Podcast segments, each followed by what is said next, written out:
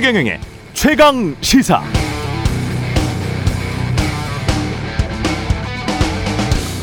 네, 인터넷에 회사에서 일 못하는 사람들의 특징이라고 치면 수많은 글들, 다양한 글들이 나오죠. 일반적으로 이런 걸 지적합니다. 준비가 꼼꼼하지 못하다. 대응도 부족하다. 같은 실수를 반복한다. 말만 할 뿐 행동이 따르지 않는다. 책임감이 없다. 홍보가 안 된 게 문제라고 한다. 마케팅 문제라고 한다. 남 탓을 자주 한다. 변명이 많다. 부정적 언어가 많다. 팀워크가 안 된다. 술을 마신다. 자신의 몸 관리도 제대로 못한다. 자존심만 강하다. 남의 말을 잘 안 듣는다. 유연하지 못하다. 자기 방식을 바꾸려 하지 않는다. 그런데 이런 사람이 최고 경영자라면 최악이겠죠? 네, 안녕하십니까. 8월 7일 세상에 이익이 되는 방송 최경령의 최강시사 출발합니다. 저는 KBS 최경령 기자고요. 최경영의 최강시사 유튜브에서도 실시간 방송합니다. 문자 자면은 짧은 문자 50원, 긴 문자 100원이 드는 샵9730 콩오플 무료고요. KBS 일라디오 채널 정치, 경제, 사회, 문화 등 다양한 명품 콘텐츠가 있습니다. 구독과 좋아요, 댓글 많이 부탁드립니다. 오늘 최강시사 정치몬데이 최재성 전 청와대 정무수석, 이태규 국민의힘 의원 나오고요. 김영익 교수와 함께하는 경제합시다. 그리고 계속되는 무차별 흉기 난동 원인도 좀 짚어보겠습니다.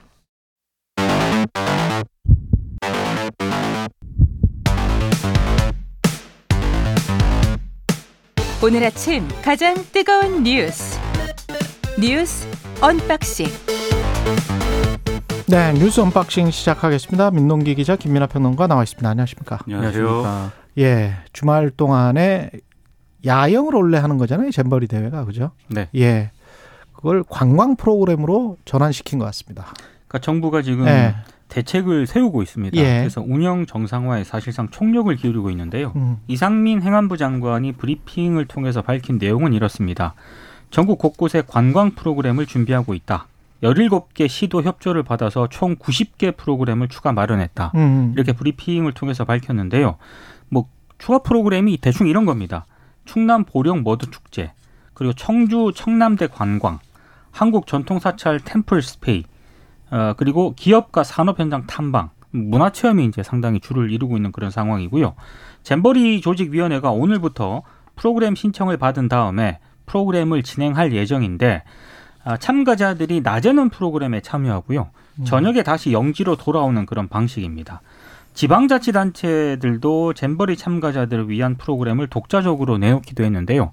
서울시 같은 경우에는 서울 곳곳에서 운영 중인 여름 축제에 이 스카우트 대원들이 함께 참여할 수 있도록 지원하겠다. 이렇게 이제 입장을 내놓았는데 그럼에도 불구하고 아까 말씀하신 것처럼 잼버리 본래 취지는 좀 힘들어졌다. 관광 프로그램으로 변질이 됐다. 이런 비판도 나오고 있고요. 실제로 이제 대체 프로그램을 내놓긴 했습니다만 이마저도 급조했기 때문에 이 급조한 것에 대한 우려의 목소리도 나오고 있습니다. 이게 어쨌든 이 대회가 어쨌든 잘 치러져서 잘 마무리가 돼야 우리가 어쨌든 지금 미국이나 영국의 이 대원들은 뭐 철수해버린 그런 상황에서 예. 국제사회에 어쨌든 좀 면을 세울 수 있어야 될 텐데 예, 영국은 지금 서울로 갔잖아요. 근데 서울에서 만약에 무슨 관광 프로그램 진행하면 영국에 한 천 명 정도 되는 것 같은데 그 사람들은 참여하나요? 근데 관광 프로그램 이전에요. 예. 뭐 BBC라든가 가디언이 보도한 내용을 보면 아, 서울 시내 호텔에서 예. 많게는 한 방에 뭐 다섯 명이 이제 같이 이제 들어가서 이제 묵고 있다라고 하거든요. 그리고 무슨 뭐 볼룸 뭐 이런 데서 그런 데서 같이 이렇게 자고 그러는 것 같더라고요. 네. 어떤 공간은 아예 회의실에서 그렇죠. 넓은 회의실에서 이제 예. 거기서 야영을 하는 거죠 회의실에서. 근데 그런 현상이 카, 페트 위에서 그렇죠.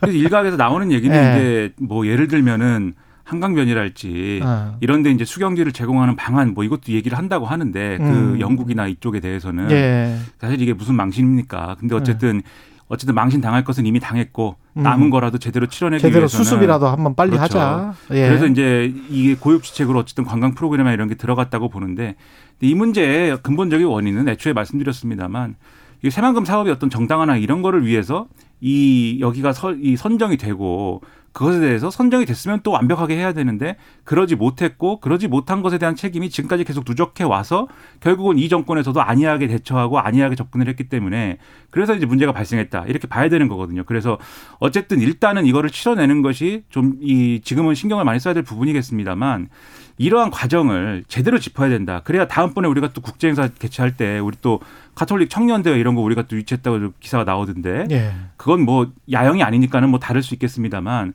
또 이런 국제 행사를 유치했을 때 똑같은 일이 벌어지면 안 되는 거 아니겠습니까? 명확하게 이 책임 소재가 왜 이렇게 어, 불분명해졌고 왜 이렇게 제대로 대응을 못 하고 있는지에 대해서 명확한 평가가 이후에 필요하다 이런 생각입니다. 지난해 가을인가요? 여가부 장관이 민주당 국회의원이 뭐 다 준비를 잘 하고 있느냐 한 10개월 남은 상태에서 뭐 그렇게 폭염이라든가 물어보니까- 이런 거 대비 잘 하고 있다. 폭염 태풍에 다 대비하고 있다 그렇게 네. 대답을 했던데 그게 그- 이제 이 지역구 의원인 더불어민주당 이원택 의원이거든요. 아 이쪽 지역구예요. 그렇습니다. 이 예. 지역구니까 본인이 이제 이 현장을 계속해서 보고 있다. 음. 그런데 우려가 많이 된다. 여기가 비가 오면 다 진흙탕이 될 것이고 물이 잘 안 빠질 것이고 또 폭염이 예고되는데 거기에 대한 대책이나 이런 것들도 미비한 것 같은데 어떻게 할 거냐 이 질문을 했거든요. 예. 그 당시에 김현숙 여가부 장관이 아 다 잘 준비하고 있고 배수로라든지 이런 것들 다 파서 음. 물도 다 이렇게 빠질 수 있도록 그 뭐 다 준비를 했다 이렇게 얘기를 했는데 전혀 지금 그러한 대책은 작동을 안 한 겁니다. 지금 상황은. 예. 그러니까 이런 것들도 보면 이 정권이 어쨌든 이 취임한 지 대통령 취임한 지 1년 넘은 그런 상황인데 1년 지금 3개월, 5개월 네. 그렇죠. 됐나요? 그렇죠. 예. 그렇죠. 15개월 정도 됐네. 15개월. 예, 그렇죠. 그죠? 예. 그동안 잘 관리했어야 되는 그러한 상황인데 왜 그런 걸 못했어야 되냐 이런 얘기가 나오는데 근데 이런 얘기 나오니까 또 바로 대통령실에서 언론에다 대고 이것은 문재인 정권 전 4년 동안 준비를 한 것이다 뭐 이렇게 얘기를 하는 바람에 이게 또 여야 간에 서로 네 잘못이다 내 잘못이다를 하고 있어요. 그러니까 제가 볼 때는 국민들이 보면 한심한 얘기입니다. 이 정치권의 이런 얘기는 오늘 신문들 쭉 보면은 사설이라든가 칼럼으로 다 이건 이- 그렇게 하는 건 잘못됐다라고 다 지적하고 있거든요. 그렇게 한다는 게 무슨 말이죠? 서로 탓하면서 예. 니탓 내탓 할 문제가 아니다 이거는 그렇게 지적을 하고 있는데 이건 대통령실부터 나서 가지고 문재인 정권부터 이게 문제였다라고 하니 여당이 거기에 막 따라가고 야당은 거기에 또 반박을 해야 되고 이런 상황을 왜 굳이 만들어서 제대로 된 책임을 못 묻게 얘기를 하는지 잘 모르겠습니다. 전북 연맹은 잼버리 여기는 왜 조기 퇴영을 해버렸습니까? 나가버렸습니다. 그러니까 몇 가지 이유를 들었습니다. 예. 어, 일단 대원들이 힘들어하고 부모들의 항의가 잇따르고 있다. 음. 이렇게 하나를 이유를 밝혔고요. 또 하나는 조직위원회의 성범죄 부실 대응 문- 문제도 영향을 미쳤다 이렇게 밝혔는데 예. 지난 2일에 영진의 여성 샤워 시설에서 다른 국가 남성 지도자가 발견이 돼서 조치를 요구했다라고 하는데 조직위가 경고만 했다는 겁니다. 그러니까 조직위 측의 설명은 이번 사건이 문화적 차이로 인한 것이다라고 설명을 하고 있고요. 그리고 김현숙 여성가족부 장관도 이 사건을 경미한 것으로 보고를 받았다. 아, 다만 아, 더 신속하게 강력한 조치가 필요하다면 경찰과 함께 진행을 하도록 하겠다. 이렇게 이제 입장을 밝혔는데 아마 이 여가부 장관의 해명이 더 좀 반발을 불러 일으켰던 것 같습니다. 오늘 보도를 보니까 전북 연맹 관계자들이 피해자의 정신적 충격이 상당해서 병원에 있는데 음, 이게 어떻게 경미한 일이냐? 경미한 것으로 보고받았다. 네. 그리고 피해자 보호와 분리 조치도 없었다라고 하면서 여전히 강력 반발을 하고 있습니다. 그리고 지금 이 전북 지역대 단체 조기 태영 문, 문제만 네. 지금 언론들이 주목을 하고 있는데요. 사실 이 태영 전에도요. 한국 참가자들 사이에서는 개별 태영이 조금씩 나오고 있습니다. 어, 이를테면 뭐 국내에서는 이번 잼버리 한 3,800여 명 정도가 참가를 했었는데 한 280명 청소년이 참가한 전남 같은 경우에는 지난 5일까지 대원 11명이 집으로 돌아갔고요. 그리고 태영자 대부분이 초등학생들이었다고 합니다. 예. 이제 가장 큰 이유는 각종 건강 문제로 호소했기 때문이라고 하고 청소년 129명이 야영 중인 광주 참가단에서도 어제 오전 일부 대원이 부모와 함께 집으로 돌아갔다라고 합니다. 다섯 명이 지금 야영지를 떠난 상황입니다. 그렇군요. 그러니까 언론을 보면은 뭐 많이 개선됐다. 뭐 이게 음. 처음에는 여러 가지로 시행착오가 있었지만 정부가 나서서 어쨌든 예비비를 풀고 그다음에 뭐 기업들도 와가지고 막 이렇게 도움을 주면서 많이 개선됐다. 뭐 이런 현장에 뭐 참가자들의 인터뷰나 이런 것들이 많이 있거든요. 근데 그것은 또 그렇게 생각하는 참가자도 있겠지만 지금 말씀드린 대로 여기 현장에 그냥 어떤 야영이 힘들어서 이런 문제가 아니라 이게 어쨌든 잼버리 대회라는 게 서로 야영을 하면서 뭔가 힘든 상황을 견뎌내는 것이라는 걸 전제하더라도 그것 이상의 어떤 지금은 감당할 수 없는 문제가 있다라는 판단을 하는 사람들이 또 계속 늘어나고 있다라는 게 문제인 거예요. 그러면 이 대회를 이제 준비를 어떻게 했고 뭐 제대로 했고 이걸 넘어서서 현재 관리 감독이 제대로 되고 있는가 이것도 이제 명확히 봐야 되는데 그것에 이제 하나가 이 외국 이제 이 스카우트 지도자가 여성 샤워실에 들어가 가지고 어, 이 문제가 생긴 거, 이것에 대한 이제 처리 방법이나 이런 거 아니겠습니까? 근데 이게 지금 이제 주장하기로는, 들어간 사람이 주장하기로는 내한 더워서 샤워를 한 것이다, 이렇게 주장을 한다는데, 더우면 남성 샤워실에 가야지, 왜 여성 샤워실에 갔으며, 이 전북 연맹 측에서 주장하는 바는 이거는 여성을 따라온 것이지, 따라오고 아. 나서 이제 이렇게 샤워를 했다고 지금 하는 것이지 이게 음. 변명이지 이걸 그대로 뭐 믿어줄 수 없다라고 주장을 또 하거든요. 여기에 대해서 그냥 경미한 사안이다라고 얘기를 하면 이게 뭐 제대로 조치가 안 됐다라는 얘기밖에 안 되는 거 아니겠습니까? 그래서 철저하게 어쨌든 이 진상 규명을 하고 이런 문제에 대해서는 그리고 애초에 샤워실이라든가 화장실이라든가 제대로 설비가 돼 있는 것인가 제대로 예. 관리 감독이 되고 있는 것인가 충분히 확인해야 되는 문제인 것이죠. 이거를 그래 그나마 그래도 객관적으로 보도하는 거는 외신일 텐데 영국 BBC나 뭐 가디언이나 다른 곳들은 뭐라고 보도하고 있습니까? 예, 약간 좀 민망한 내용입니다. 특히 예. 영국 가디언 같은 경우에는요. 새만금 잼버리 관련 별도의 제보 페이지까지 만들었거든요. 여기에 이제 아들을 이번에 한국에 보낸 어머니 인터뷰가 이제 실렸는데 이런 내용입니다. 난장판이라고 내 아들이 말했다. 그리고 스카우트의 모토는 어, 준비하라인데 한국 정부는 그렇게 하지 않았다. 이렇게 지적을 하고 있고요. 스카우트의 모토는 준비하라. 그렇습니다. 그리고 이 아들이 서울로 왔는데 열악하게 지내고 있다라고 또 얘기를 했습니다. 아들이 공항 근처 비좁은 호텔의 방바닥에서 세 명과 함께 자고 있다라고 전했고요. 음. BBC 같은 경우에는 일부 스카우트 대원이 한 방에서 다섯 명씩 지내고 있고 최대 250명이 숙박 시설 부족으로 서울의 한 호텔 연회장에서 자고 있다 이렇게 예. 보도를 하고 있습니다. 그리고 영국에 이제 이제 딸을 이번에 보낸 그 어머니도 딸이 어머니에게 이런 얘기를 했다고 해요. 샤워실과 화장실은 끔찍했고 안전하지 않았다. 떠다니는 쓰레기와 머리카락 등이 배수구를 막고 있었다. 이렇게 얘기를 했다라고 합니다. 그리고 영국 스카우트 철수는요. 예. 시설과 음식 등의 문제도 있었기 때문이라고 참가자들이 전하고 있습니다.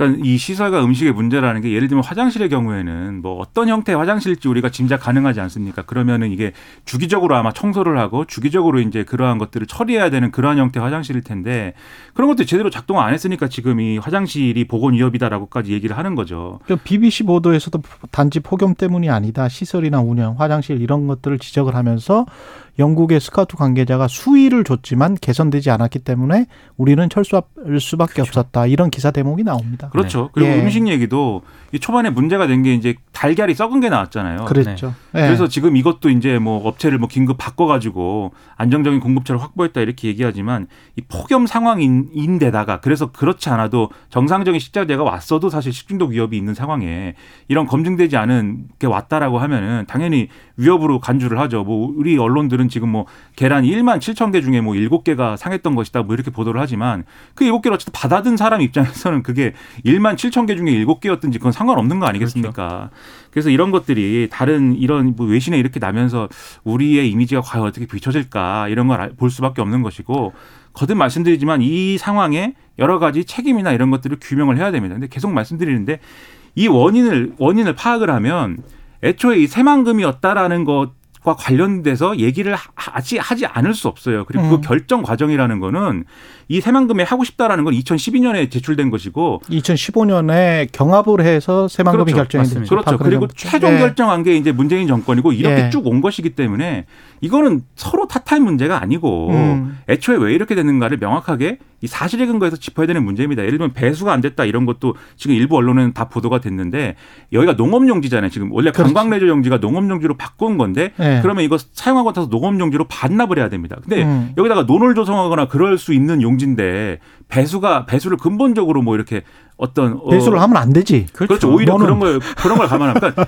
잘못된 것들이 한두 개가 예. 아니고 예를 들면 일본에서도 간척지에 이 한 적이 있는데 예. 그때는 간, 그 간척지가 원래 이런 행사라든가 이런 그렇죠. 것들을 애초에 용도에 두고 앞으로도 계속 그런 걸로 활용할 거라는 전제를 놓고 진행을 했기 때문에 더웠지만 배수 문제는 없었거든요. 거기 일본 경우 일본의 그렇죠. 경우에는 예. 이런 사례들을 다 제쳐놓고 왜 이렇게 됐는가 그거를 짚어야 된다는 겁니다. 사실 이 새만금 관련해서요. 음. 지역 언론들의 보도를 제가 쭉 한번 스크린을 한 적이 있었거든요. 예. 근데 새만금으로 이번 결, 장소가 결정이 됐을 때부터 그 전북 지역 언론들하고 전북 지역 환경 단체들이 있지 않습니까? 음. 지금 우리가 얘기하고 있는 이 문제 있잖아요. 그렇죠. 이미 다 그때부터. 얘기했어요. 그리고 우리가 좀 생각해 봐야 될 게 미국 학부모가 그 이야기를 하던데 아마 한 뭐 우리 돈으로 거의 천만 원 가량 되는 것 같아요. 천만 원 조금 음. 못 미치는 돈인 것 같은데 우리가 그 정도 돈을 들여서 이 아이를 보냈을 때 우리는 얼마나 많은 희생이 따를 따를 수밖에 없, 없- 그렇죠. 없지 않느냐. 네. 그걸 그 돈을 대려고 우리 그 돈이었으면 우리 가족은 무엇을 할 수 있었을 것이다. 이런 이제 인터뷰가 나오더라고요. 네. 근데 상식적으로 생각을 해보면 미국이나 영국 사람들 특히 청소년들 같은 경우는 분명히 아르바이트나 뭐 이런 거를 해가지고 본인들도 굉장히 많이 벌었을 거란 말이죠. 그렇죠. 그러면 그 돈 가지고 몇백 불, 몇천 불 가지고 지금 겨우겨우 온 거예요. 비행기 티켓 끊어서. 근데 이런 상황에 처했으면 그 사람들이 느꼈을 그 아연 실색. 이거는 이, 이거 하려고 왔단 말이야. 음. 어? 부모님 졸라서 그 이거는 말이 안 되는 거지. 그 사람들이 생각했을 때는. 예. 그리고 그 돈봉투 의혹과 관련해서는 좀 짚어야 되겠는데 윤관석 의원은 구속이 됐고 네. 이성만 의원은 구속이 안 됐고 그랬습니까? 구속영장 기각됐습니다. 예. 그러니까 법원의 판단은요. 예. 요 윤관석 의원 같은 경우에는 증거인멸 우려를 주된 사유로 들었습니다. 일단 전당대회 당시 보좌진이 이제 사용했던 업무 수첩 있지 않습니까? 이 관련 자료를 파쇄하고 또 검찰 압수수색 전날 기존에 쓰던 휴대전화를 은닉하거나 폐기한 것 아마 이런 점을 좀 구속용 어, 증거인멸 우려라고 이제 법원이 판단을 했던 것 같고요. 그리고 강내구 전 한국감사협회장이 지난달 그 첫 재판에서 국회의원 군품 제공 명목으로 윤관석 의원에게 3천만 원을 준 혐의를 인정한다면서 혐의를 일부 시인을 했거든요. 아마 이것도 구속하는 데 좀 영- 어, 영향을 미친 것으로 보입니다. 반면에 이성만 의원 같은 경우에는 피의자의 관여 경위라든가 관여 정도로 봤을 때 구속 사유와 필요성이 인정되기 어렵다. 이렇게 이제 법원이 판단을 했던 것으로 보이고요. 이제 조선일보가 주말에 보도한 내용이 하나 있습니다. 그러니까 어, 윤관석 의원하고 이성만 의원의 구속영장 실질심사 법정에서 검찰이 돈봉투 수수 정황이 잡힌 현역 의원을 최소 19명 거론한 것으로 전해졌다. 이렇게 보도를 하면서 예. 의원들의 실명을 공개를 했거든요. 음. 이 해당 의원들은 사실이 아니다 법적 대응을 검토하겠다라고 강력 반발을 하고 있는 그런 상황인데 검찰도 일단 돈봉투 수수 의원을 대부분 특정했다고 이제 언론들이 보도를 하고 있거든요. 그래서 앞으로 줄 소환이 이어지지 않을까 이렇게 예상이 되고 있습니다. 이게 어쨌든 수사 대상이 되는 것은 뭐 부정할 수 없는 사실이 된 것 같고 그 국회의원들이 이제 어떤 입장이 뭐냐 그리고 이제 또 언론에 이런 식으로 이제 이름이 쭉 거론되도록 어쨌든 실질심사에서 이 실명이 거론된 것이 이제 불가피한 일이었느냐 이런 것들은 짚어야 되겠지만 앞으로 민주당이 계속 이 수사에 대응을 해야 되는 그런 상황이라는 거는 또 어떤 정치적 위기나 이런 걸로 이어질 수가 있겠죠. 여기에 대해서 최근에 이제 언론 보도나 이런 걸 보면 이재명 대표에 대해서도 지금 백현동 관련 뭐 그 개발 문제와 음. 관련돼서 이재명 대표의 소환이 소환 조사가 필요하다라고 지금 검찰이 주장을 하지 않았습니까? 예. 근데 이 얘기는 이재명 대표를 그냥 소환 조사한 다음에 돌려보내고 뭐 음, 그렇군요라고 하는 게 아니라 아마 그 다음에 영장 청구나 이런 거를 할 가능성이 상당해진 것이고 그래 얘기도 나와요. 지금 이제 대북 송금 문제 그 문제 있지 않습니까? 쌍방울 회장이 등장하는 그런 문제까지 묶어가지고 아마 영장 청구하지 음. 않겠느냐. 음. 그럼 이게 조금 길어질 거고 텀이 그러면 아마 국회 열리는 기간 동안에 영장 청구할 수 있다 이런 얘기도 나오는 거여서 민주당 입장에서는 소위 말하는 이 사법 리스크, 검찰 리스크에 또 시험대에 불가피하게 오를 수밖에 없는 그런 상황이기 때문에 예. 고민이 굉장히 깊을 거겠 깊, 깊겠죠. 어떻게 예. 현명하게 대처하느냐 국민들이 지켜볼 겁니다. 그리고 짧게 여기까지 전국 그 살인 애고글이 폭증했다는데 이, 이 사람들이 진짜로 뭘 한 거는 아니고 대부분 10대거든요. 10대 예, 10대인데 일단 경찰과 검찰의 방침은 음. 형사 처벌할 수 있는 최고의 어떤 대응을 검토하는 그런 차원으로 검토를 하고 있습니다. 실제 물론 행위나 한 게 아니고 뭐 이렇게 막 올린 거예요. 그렇습니다. 모방 모방해서. 그러니까 모방 범죄일 가능성이 굉장히 높은 그런 상황인데 어찌됐든 그것 때문에 경찰 행정력이 낭비가 되고 그런 거 그렇죠. 아니겠습니까? 예. 국민들이 불안감을 느끼고 그래서 아마 당분간은 상당히 강력하게 대응을 할 것 같습니다. 이게 지금 상황도 상황이지만 대안이 뭐냐에 대해서도 제대로 대안을 이제 모색해야 되는 그런 상황이거든요. 예를 들면 법무부의 경우에는 뭐 사법 입원 이런 거를 추진한다 다시 한번 얘기를 하는데 그 사법 입원이라는 것도 입원 사유를 따져가지고 법원이 판단해야 되는 거 아니겠습니까? 근데 대부분의 전문가들은 그 사유를 따지는 데 있어서는 이번 사건의 어떤 그 시발점이 된 그 사건들 이 실- 신림동 사건이라든지 서현역 사건이라든지 아마 사법 입원이 있었어도 이, 이 사람들은 사전에 입원이 안 됐을 거다라고 지적을 하거든요. 아. 신림동은 아예 상관이 없죠. 그렇죠. 아. 네. 그렇기 때문에 이런 대안이 아니고 많은 오늘 많은 언론들이 그 문제를 짚었습니다. 이게 어쨌든 사회로부터 고립돼 있는 어떤 그렇죠. 존재들이 이렇게 되는 것이기 때문에 일종의 사회 안전망이라든가 이런 것들을 뚜렷하게 만들어서 관리할 관리할 수 있는 프로그램이 필요하다 이렇게 지적을 하고 있습니다. 그런 면에서 실질적인 대책을 강구하기를 또 바라고 있습니다. 어쩌면 분노 사회의 전조일 수도 있습니다. 예. 뉴스 언박싱 민동기 기자 김민아 평론가였습니다. 고맙습니다. 고맙습니다. KBS 1라디오 최경영의 최강시사 듣고 계신 지금 시각 7시 40분입니다.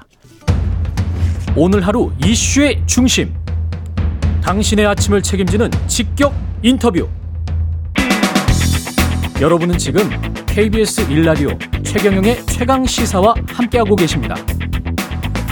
네, 새만금 세계 잼버리 대회 파행 사태부터 서이초등학교 사망교사 관련 교권 확립 해법, 해포까지 정치권 소식들 아우르겠습니다. 국회 교육위 소속이십니다. 이태규 국민의힘 의원 전화 연결돼 있습니다. 안녕하세요. 네, 안녕하십니까. 예. 새만금 잼버리 대회가 어, 제가 파행 사태 이렇게 이야기를 했는데 어떻게 평가를 하시나요? 이태규 의원님은? 뭐, 지금 많은 분들이 그 부분에 대해서, 어, 정말 그, 한탄과 분노가 있습니다. 주변에 얘기를 들어보니까. 예. 아, 정말 그 화장실이나 샤워실이나 음식이나 바가지까지. 예. 야, 대한민국 수준이 정말 이 정도밖에 안 되었냐. 아, 이런 총체적인 무능과 무책임에 대한 어떤 그 분노가 좀 있고요. 음. 이게 K팝이나 K무비 뭐 이런 정말 그동안 민간이 쌓아올린 코리아 브랜드 파워를 이거 공무원들이 다 말아먹었다. 어, 이런 비판이 지금 끊이지 않고 있거든요. 예. 예, 그렇지만 어쨌든 지금은 이제 종교국에도 나서고 기업까지 나서서 힘을 합치고 있으니까 예. 지금은 저는 이제 내탁 공방할 때는 아니라고 보고요. 예. 예, 정부를 중심으로 하니까 힘을 합쳐서 대회를 잘 마무리하는 게 중요하고 예. 이 대회를 잘 마무리하면 그래서 이 과정에서 어, 대한민국의 위기 대응 능력을 보여주면 음. 저는 전화 위복이 될 수 있다고 생각을 합니다. 예. 그렇지만 대회 대회가 끝나면 음. 저는 이 새만금으로 장소가 확정된 이후부터 이 관련 부처와 조직위가 무엇을 어떻게 했고 이게 천억 원이 넘는 돈이 어디에 어떻게 쓰여졌는지를 저는 조사하면은요 책임 소재가 저는 분명히 드러날 거라고 보거든요. 예. 그래서 저는 이 조사 결과에 따라서 관련자들에 대해서 이 아주 엄중하게 정치적인 행정적인 그리고 필요하다면 사법적 책임을 저는 물어야 된다고 봅니다. 음. 근데 이런 지적을 하시는 분들도 있더라고요. 그러니까 스카우트 전문가들이랄지 야영 전문가들 있지 않습니까? 시민 사회는 그런 사람들 굉장히 많잖아요. 네 네. 그런 사람들이 전면에서 이제 어떤 진두지휘를 하고 공무원들이랄지 뭐 이쪽은 행정 지원이랄지 예산 지원만 하면 되는 건데 어 모든 것을 정부 공조직에서 사실은 거의 다 이제 고시 본 사람들이잖아요. 책상머리잖아요. 그 그러니까 그게 이게 예, 예. 가는 가, 항상 이런 식으로 뭐랄까요 준비를 하는 게 이게 바람직한 건가 그런 어떤 근원적인 질문 같은 거 있지 않습니까? 아니 그러니까 보세요? 많은 분들이 이걸 차라리 민간 기업에 맡겼으면 음, 음. 정말 훌륭하게 해냈을 거라고 얘기하지 않습니까? 예, 예, 예. 그리고 조직위원회 전문가가 한 명인가 뭐 거의 없다고 그, 그러잖아요. 그 말씀을 제가 지- 드리는 거예요. 예, 예. 그러니까 왜 그 민간의 영역이나 전문가의 영역을 관료들이 틀어쥐고 앉아 있어가지고 음, 지난 5년 동안 틀어쥐고 앉아 있었던 거 아닙니까? 예, 여기 책임을 물어야죠. 그러면 일을 맡았으면 제대로 해야 되는데 예, 지금 엉망으로 만들어 놓은 거 아니겠습니까? 예. 예, 정말 정말 대한민국이 저는 아 너무 한심하다고 생각을 합니다. 이 부분에 대해서 그리고 어. 이 관료 사회가 이것이 중앙부처든 전라북도든 간에 분명히 책임 소재가 있고 자기 역할을 못했거나 자기의 책임이 있는데 그거를 해낼 능력이 안 돼 있는 거죠. 음. 이 부분을 어떻게 그냥 강구하고 가겠습니까? 정치권 요번에 아주 정말 제대로 조사해서 예. 바로 잡아야 된다고 봅니다. 이런 부분들을. 그리고 여기에 얼마나 많은 국민의 혈세가 들어갔습니까? 그렇죠. 그리고 예. 아까 그 지적하셨듯이 정치권의 그 서로 그 탓 공방하는 거 있지 않습니까? 뭐 지금은 문제- 저는 그거 할 때는 아니라. 그거는 아니다. 예. 예, 예. 지금은요. 예. 만약에 여기서 또 정치권까지 내탁 공방하려면 지금 국제사회에서 해외에서 우리나라를 도대체 어떻게 보겠습니까? 음. 예, 지금은 이 수습을 잘해서 예. 사후 약방문도 잘 하면 나중에 전화위복이 되는 겁니다. 예. 그렇게 해서 우리의 능력을 한번 다시 야 역시 대한민국이 제대로 마무리를 하는구나 문제를 수습하는구나 이거를 우리가 국제사회에 보여주는 게 중요한 것이지 여기서 지금 내탓 내탓 하는 거가 국제사회에서 본다면 정말 꼴불견 아니겠습니까? 예. 그리고 서희 초등학교 사망교사 합동조사 결과가 나왔는데 어떻게 보셨어요?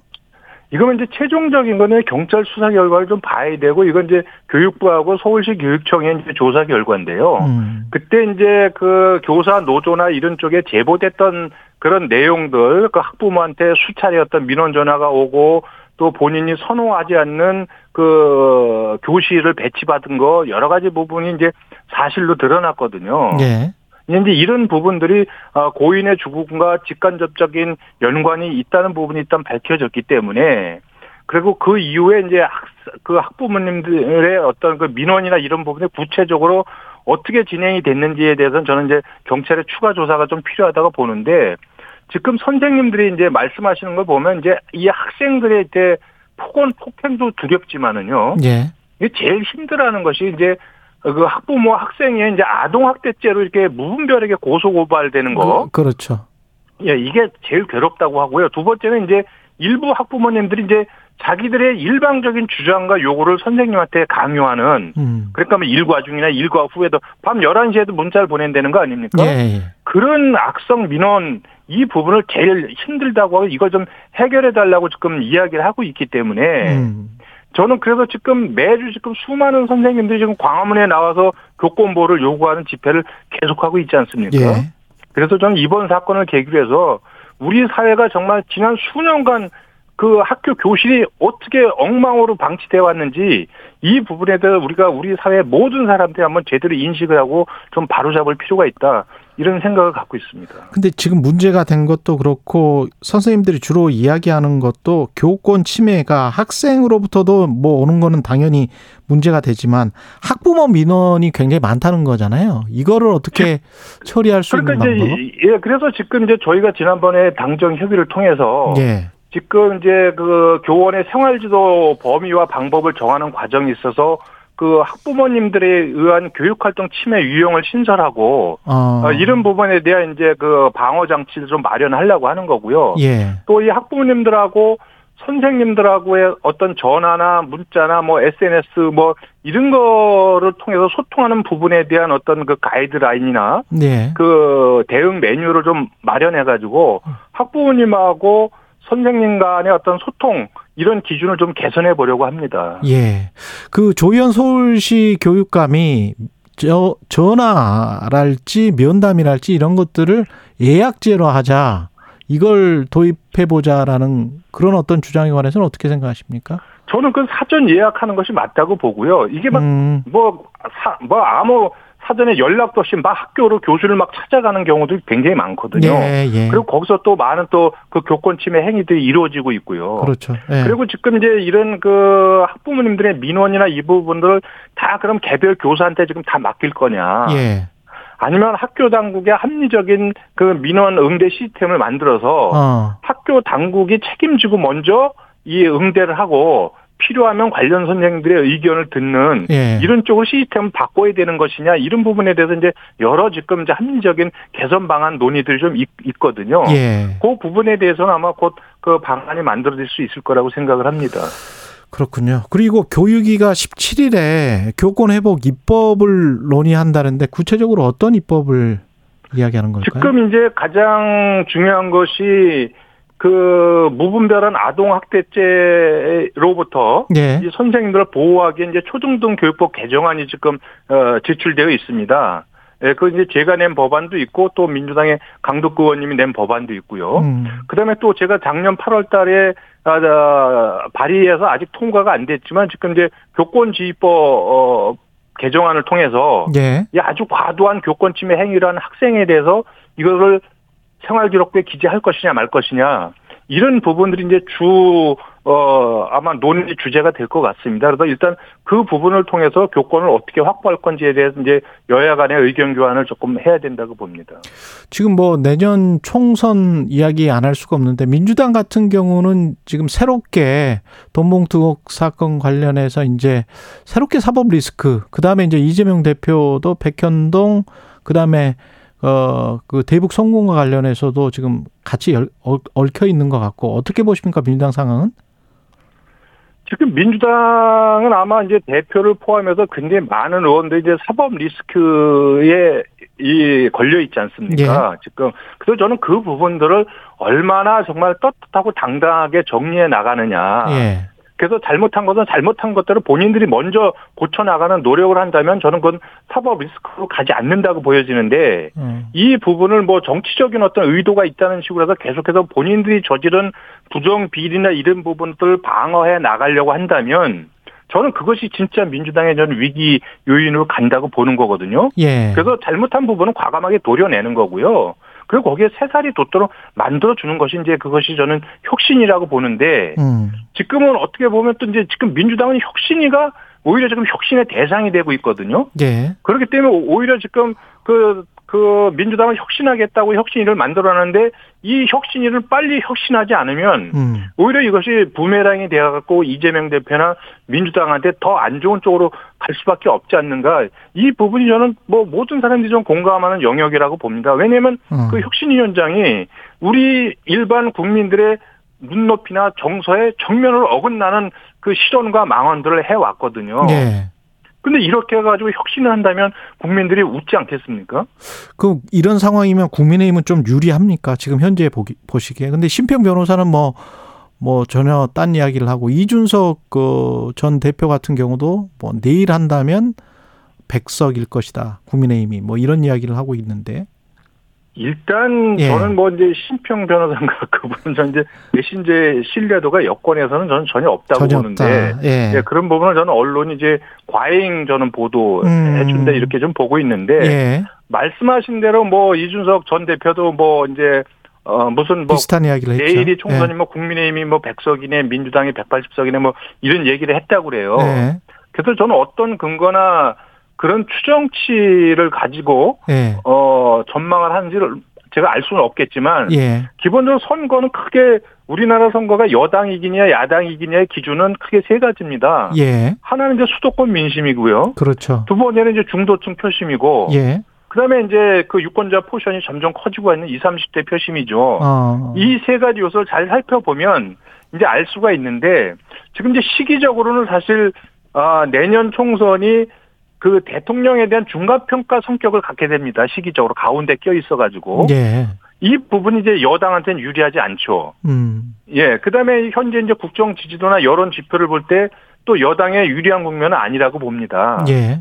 그렇지만 이제 동시에 야당도 지금 이제 하향 박스권에 갇혀 있거든요. 그 그렇죠. 예. 예. 그럼 이렇게 이제 수도권 표심만을 본다면 지금 보수나 진보나 모두 자신들 진영만의 표로는 승리가 어려운 상황입니다. 예. 왜냐하면 양쪽을 다 합쳐봤자 70%가 안 되기 때문에. 그렇지. 예. 예. 그렇다면 지금 이제 무당층이 계속해서 증가하고 있지 않습니까? 예. 또 무당층의 과반 이상은 다 본인들이 중도층이라고 생각을 하는 분들이고요. 음. 그러면 결국은 내년 총선에서 중도층의 마음을 누가 얻을 거냐. 음. 예, 이것이 선거의 관건이 된다고 보는 거고요. 예. 지금에 있는 걸 가지고 뭐 가타부타 내년 4월에 민심을 지금 예측한다는 거는 저는 뭐 그건 전혀 실효성이 없다고 보고요. 지금 삼십- 다만 현재 예. 지표가 의미하는 시사점들이 있습니다. 예, 예. 그 시사점에 따라서 현재 우리의 부족한 부분을 누가 어떻게 메꿔 나갈 거냐, 예. 선거의 구도를 어떻게 누가 잘 짜갈 것이냐, 예. 누가 정말 공천 전략을 제대로 할 것이냐 이런 음. 부분들이 저는 이제 아, 유권자들의 마음에 영향을 준다고 보는 거죠. 한 20초 남았는데요. 유승민, 이준석을 끌어들여야 된다고 보세요? 저는 원론적인 입장에서 보면 선거에서 가장 중요한 게 구도고요. 예. 구도의 우위 여부는 연합과 부전로 정해지는 거거든요. 아. 그러니까 같은 편을 많이 모아서 하나로 묶고 예. 다른 편이 분열이 되면 이기는 게 선거예요. 예. 뭐 그런 부분은 상식적인 부분이거든요. 예. 그런 부분에서 많은 분들이 생각하는 바가 있을 거라고 생각을 합니다. 예, 이태규 국민의힘 의원이었습니다. 고맙습니다. 네, 고맙습니다.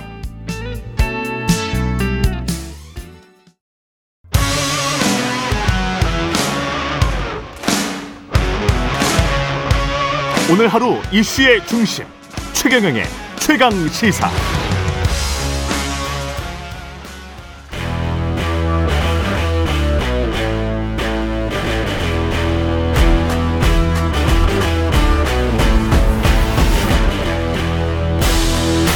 네, 한 주의 시작 여의도 정치를 깊이 있고 날카롭게 들여다보는 시간 정치 먼데이 오늘은 최재성 전 청와대 정무수석과 함께하겠습니다. 안녕하십니까, 선생님? 안녕하세요. 예, 예, 잼버리가 유쾌한 원래 축제인데 유쾌하지가 않은 것 같습니다. 지금 상황과 피- 상황에 대한 평가부터 먼저 해주시죠. 예, 아, 있을 수 없는 일이 일어난 거죠. 음, 그런데 전 정부 또 책임 얘기를 해서 예, 정치적 공방이 돼 버렸어요. 예, 그래서 잼버리 대회의 취지와 의미가 이 대회 자체를 부실하게 하면서 사고가 났고 음, 어, 파행이 되고 그랬지만 이것을 이제 정치적 공방으로 또 갖고 오게 된 아마 이건 잼버리 역사상 전무후무한 풍경일 겁니다. 음, 그런데 어, 저는 전 정부 탓은 거의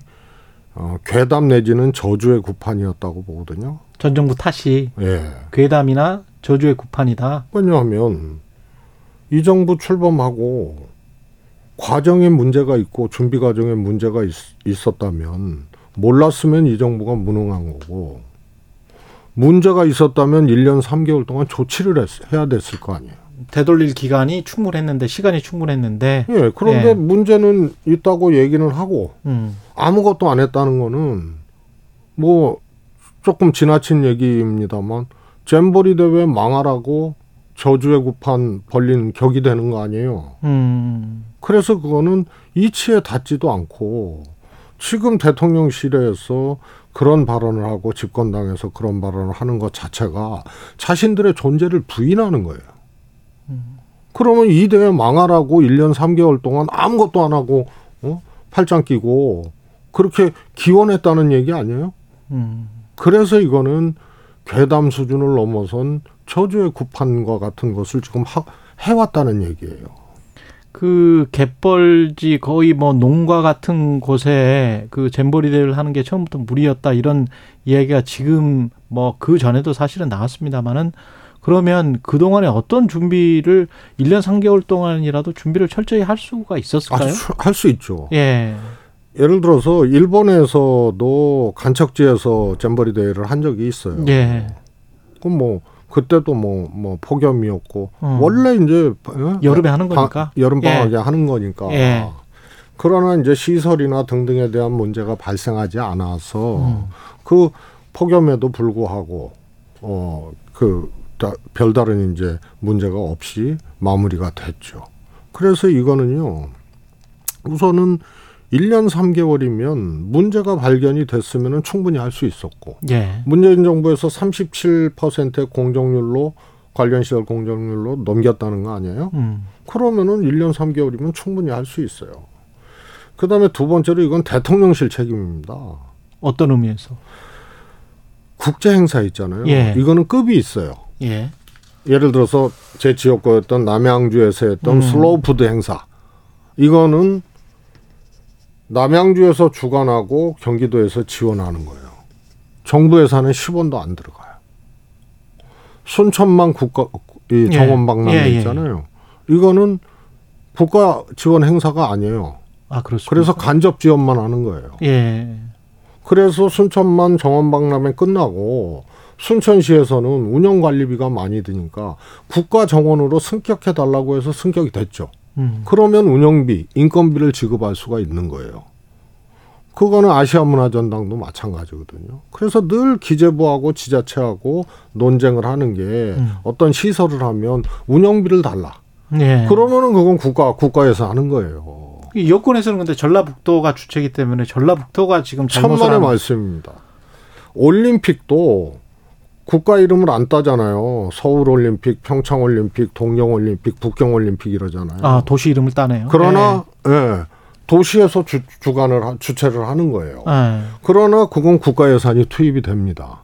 그래서 그렇죠. 메인 예. 스타디움, 메인 도로 이런 거는 100% 국가 아, 예산으로 하고 그게 음. 다 규정이 있어요. 그 다음에 숙소에서 상하수도 시설 이런 거는 지자체가 더 많이 되고 국가에서 일부 지원하고 이런 게 다 국가 행사에 있어요. 근데 이거는 2016년도에 국가 지원 행사로 결정이 돼서 어. 정부 차원에서 유치위원회가 발족이 된 거 아닙니까? 그러면은 기재부에서 인건비를 줄 수 있는 것이 국가 지원 행사예요. 예. 그러면 이거는 국가 책임이에요. 그러니까 아. 여가부 장관이 주무장관이 된 거 아니에요. 그렇죠. 주무장관은 영업 장관이죠. 그런데 왜 예. 대통령실 책임이냐? 음. 평창 올림픽 때도 마찬가지고요. 국가 지원 행사. 혹시 국가 지원 행사 아니고 지자체에서 100% 하는 행사라 하더라도 매일 보고를 받습니다. 예. 예를 들어서 제가 정무수석이었는데 정무수석실에 자치 발전 업무가 있거든요. 지자체 예. 업무가. 그러면 이런 거는 아, 뭐 들어와요. 1년 전, 보고서가? 2년 전부터 매일 보고 받고 특히 대회 임박해서는 뭐 어. 막 청와대가 그냥 분주하죠. 예. 그게 대표적으로 평창 올림픽이에요. 리허설을 했는데 영하 20도였어요. 아, 기억납니다. 네, 예. 개막식에서 이거 만약에 이거 15도 정도, 영하 15도 정도 예측되는데 음. 그러면은 릴레아메르 그 동계 올림픽이 영하 11도였어요. 예. 역대 최고의 강추위 속에서 예. 오픈된 데서 맞아요. 이 예. 개막식을 하니까 음. 이거 어떡하냐 해서 청와대에서 수십 차례 회의를 합니다. 음. 그래서 당시 이희범 조직위원장이 두 가지를 발표를 합니다. 개인에게 참가자나 관중들 개인에게 지급할 음. 개막식 때 6종 세트. 음. 방, 이 바람막이부터 뭐 예, 예, 장갑부터 귀 덮는 털모자부터 6종 세트를 공급을 하고 관중석 2층 복도에 대형 난로 예. 40대를 놓고 그걸 룸으로 만듭니다. 아. 강추위가 오면은 예. 이제 그 추위를 좀 좀, 피하라고? 녹일, 녹일 수 있고 예. 피할 수 있게. 그래서 그 준비를 했는데 다행히 뭐 영하 7도로 그냥 아 이 어. 그래서 그, 그, 이- 그런 시설은 다 했습니다만 예. 어, 특, 특별히 필요가 없을 정도로 예. 그런 걸 하는 거예요. 대통령실에서 국정 국정의 최고 컨트롤 타워가 대통령실이거든요. 그럼 대형 난로 뭐 아까 6종 세트라고 하면 뭐 모자 이런 것까지 네, 청와대에서 네. 다, 다, 다. 챙깁니까? 계란값이 올라간 원인 조사와 대책까지도 청와대에서 다 합니다. 왜냐하면 어. 그 그래서 대통령 업무는 매일 보, 정보 보고 받고 상황 보고 받는 게 정말 장난이 아니에요. 그래서 쉴 틈이 없는 거예요. 그래서 아침 7시부터 각 수석실에서 회의를 돌리는 게 제일 먼저 자료 취합하고 보고 취합하는 거예요. 왜냐하면 우리는 대통령 중심제 아닙니까? 예. 그래서 저기 지자체 저기 촌 구석에 열사병으로 어 어 이 음. 국민이 숨진 사건 그러면 그게 실제 원인이 뭐냐 이런 거 다 보고받고 조사하고 사후 대책하고 하는 것이 그것이 대통령실이에요. 음. 근데 1년 3개월 동안 아무것도 몰랐다? 그리고 지난해 국정감사에서 주무부처 장관인 여가부 장관이 걱정하지 말아라 다 대책하고 있다? 이랬는데 전 정부 탓이다? 이거는 망하라고 팔짱 끼고 심지어는 완벽하게 폭염, 어? 태풍까지 다 대비하고 있다고 하는 게 거짓말이었고 아무것도 안 하고 망하기를 기원했다는 그, 그런 얘기 빼면 안 되는 거예요. 그래서 대통령실 책임입니다. 이준석 전 대표 같은 경우에 그래서 여가부가 폐지돼야 된다라고 지금 주장을 하고 있는데 그거는 별개의 문제죠. 별개의 문제다. 네. 예. 또 한간에서는 음. 또 한쪽에서는 이 정부가 여가비 폐지를 어? 뭐 공약을 했기 때문에 예. 여가부의 힘이 안 실려서 그런다. 음. 뭐 이런 얘기를 하잖아요. 예. 그래서 대통령실 책임이라는 거예요. 여가부든 행안부든 힘을 안 실어줄 거면 누군가는 했어야 되는데 지자체도 마찬가지입니다. 네. 이런 상황에 대한 취합, 대책, 또 특히 어? 이, 이 문제가 생겼을 때 어? 이 보완책, 대책, 수습 이런 거 대통령실에서 하는 거예요. 그러면 여가부 장관에게 힘을 실어줬든 안 실어줬든 음. 이거는 대통령실에서 어, 체크하고 점검을 하고 했어야 될 얘기이기 때문에 예. 이 주장도 사실은 조금 정치적인 주장이고요. 예. 여가부가 그 능력이 없었기 때문에 이랬다는 것도 어 사실은 본질을 잘 어, 파악하지 못하는 어 정치적인 지적입니다. 알겠습니다. 그 민주당 지금 이슈가 주말 사이에 이성만, 윤관석 그그 의원에 대한 구속영장 실질심사가 열렸었고 어, 윤관석 의원 같은 경우는 구속이 됐잖아요. 어떻게 보세요? 앞으로 뭐 줄줄이 사탕일 것이다. 뭐 이런 이야기도 나오고 있는데. 어, 우선은 음. 윤관석 의원이 구속됐다는 것은 해당 사실에 대한 혐의 소명이 예. 검찰 수사에 의해서 지난번과는 다르게 좀 상당 정도 됐다는 음. 그런 얘기로 해석되어질 수 있죠. 특히 이제 송영길 대표의 전 보좌관이 구속됐잖아요. 예. 그러- 그리고 이번에 윤관석 의원이 구속되고 어 반면에 이제 이상 이- 이성만 의원은 어그 정도가 윤관석 의원하고는 좀 다르다 음. 다르고 가볍다고 어 생각을 한 거라고 보고요. 예. 그러면은 어 윤관석 의원은 해당 자금을 직접 어 가져와서 뿌리는 이 전 과정에 이제 주도적인 역할을 아. 했다는 거고 예. 그런데 의원들은 자금을 조성하고 누군가로부터 받은 것이 아니고 음. 이것을 받았다는 혐의 아니에요? 그렇죠. 윤관석 의원 등으로부터. 예. 그러, 그런데 해당 의원들은 부인하고 있는 거죠. 음. 그래서 이거 규명 지금 명단이 나온 네, 의원들. 이거 이 명단 나온 것 자체가 잘못된 거죠. 예. 그래서 이 이거를 규명하기는 이제 쉽지 않을 터인데 예. 어, 민주당은 일단 어, 저런 논평을 했잖아요 대변인 발로 음. 야, 여당도 무슨 어, 창원시장 뭐 5억 수수도 있고 예. 그 다음에 뭐저 누가 황보승이, 태영호 의원 예. 뭐 어, 쪼개기도 있고 황보승이 의원, 예. 김연아 의원 사례를 얘기하면서 어, 이 여당에는 춘풍이 불고 어. 야당에는 추상과 같다 그러는데 이렇게 연기하면 안 돼요. 아, 그냥 이 문제에 그- 대해서는 예. 이 문제에 대해서는 우선 윤관석 의원 음. 이, 이 차원에서 이런 일이 이- 있고 전당대회 때 이거 살펴된 것은 정말 이거는 문제가 있었다. 음. 그리고 과거에 뭐 천막 당사 뭐 이런 거또또 되풀이하면 구태스럽지만 그에 준하는 국민들께 어떻게 하겠다는 그런 어 이 각오를 해야 의지를 좀 돼요. 보여 보여야 예. 된다. 그런데 지금 혁신이가 이 조금 뭐라 그럴까요? 진퇴양난 설상가상의 상황으로 가면서 음. 예. 이 주체도 마땅치는 않죠. 지금 혁신이도 뭐 8월 말에 끝낸다고 하는데 이렇게 되면은 뭐 아무튼 그래서 예. 그래서 이거를 여당하고 연계시키는 거는 그냥 국민들이 다 알아요. 아. 저쪽에는 관대하고 뭐 이쪽에. 그래서 이거를 이 상황에서 연계시키는 거는 뭐 면피도 아니고 예. 어 그렇다고 뭐 우리는 책임 없다고 하는 것도 아니고 메시지가 불분명해요. 예. 이렇게 갈 것이 아니고 이거는 확실히 시절에. 전당대회에서 일어난 거기 때문에 음. 어, 잘못했다고 하고 음. 그 다음에 어, 어떻게 하겠다. 음. 어? 이, 이런 이제 각오나 의지를 피력하고 실제로 또 그런 것들이 필요하고요. 근데 이 대표까지 다 지금 뭐 백현동 대북송금 관련해서 검찰의 소환이랄지 구속영장이랄지 이런 게 계속 예상되고 있는데 이런 상황에서 어떻게 이 매듭을 풉니까? 또는 아 저는요. 예. 이 윤석열 대통령이 후보로 나왔을 때부터 음. 그 다음에 뭐 당연히 이제 당선된 취임하신 후 검찰공화국 얘기를 뭐 했잖아요. 뭐 야당만 한 게 아니고 찍은 국민들도 그런 측면들이 좀 우려되고 걱정됐던 것들은 있을 거예요. 찍은 분들 중에서도. 예.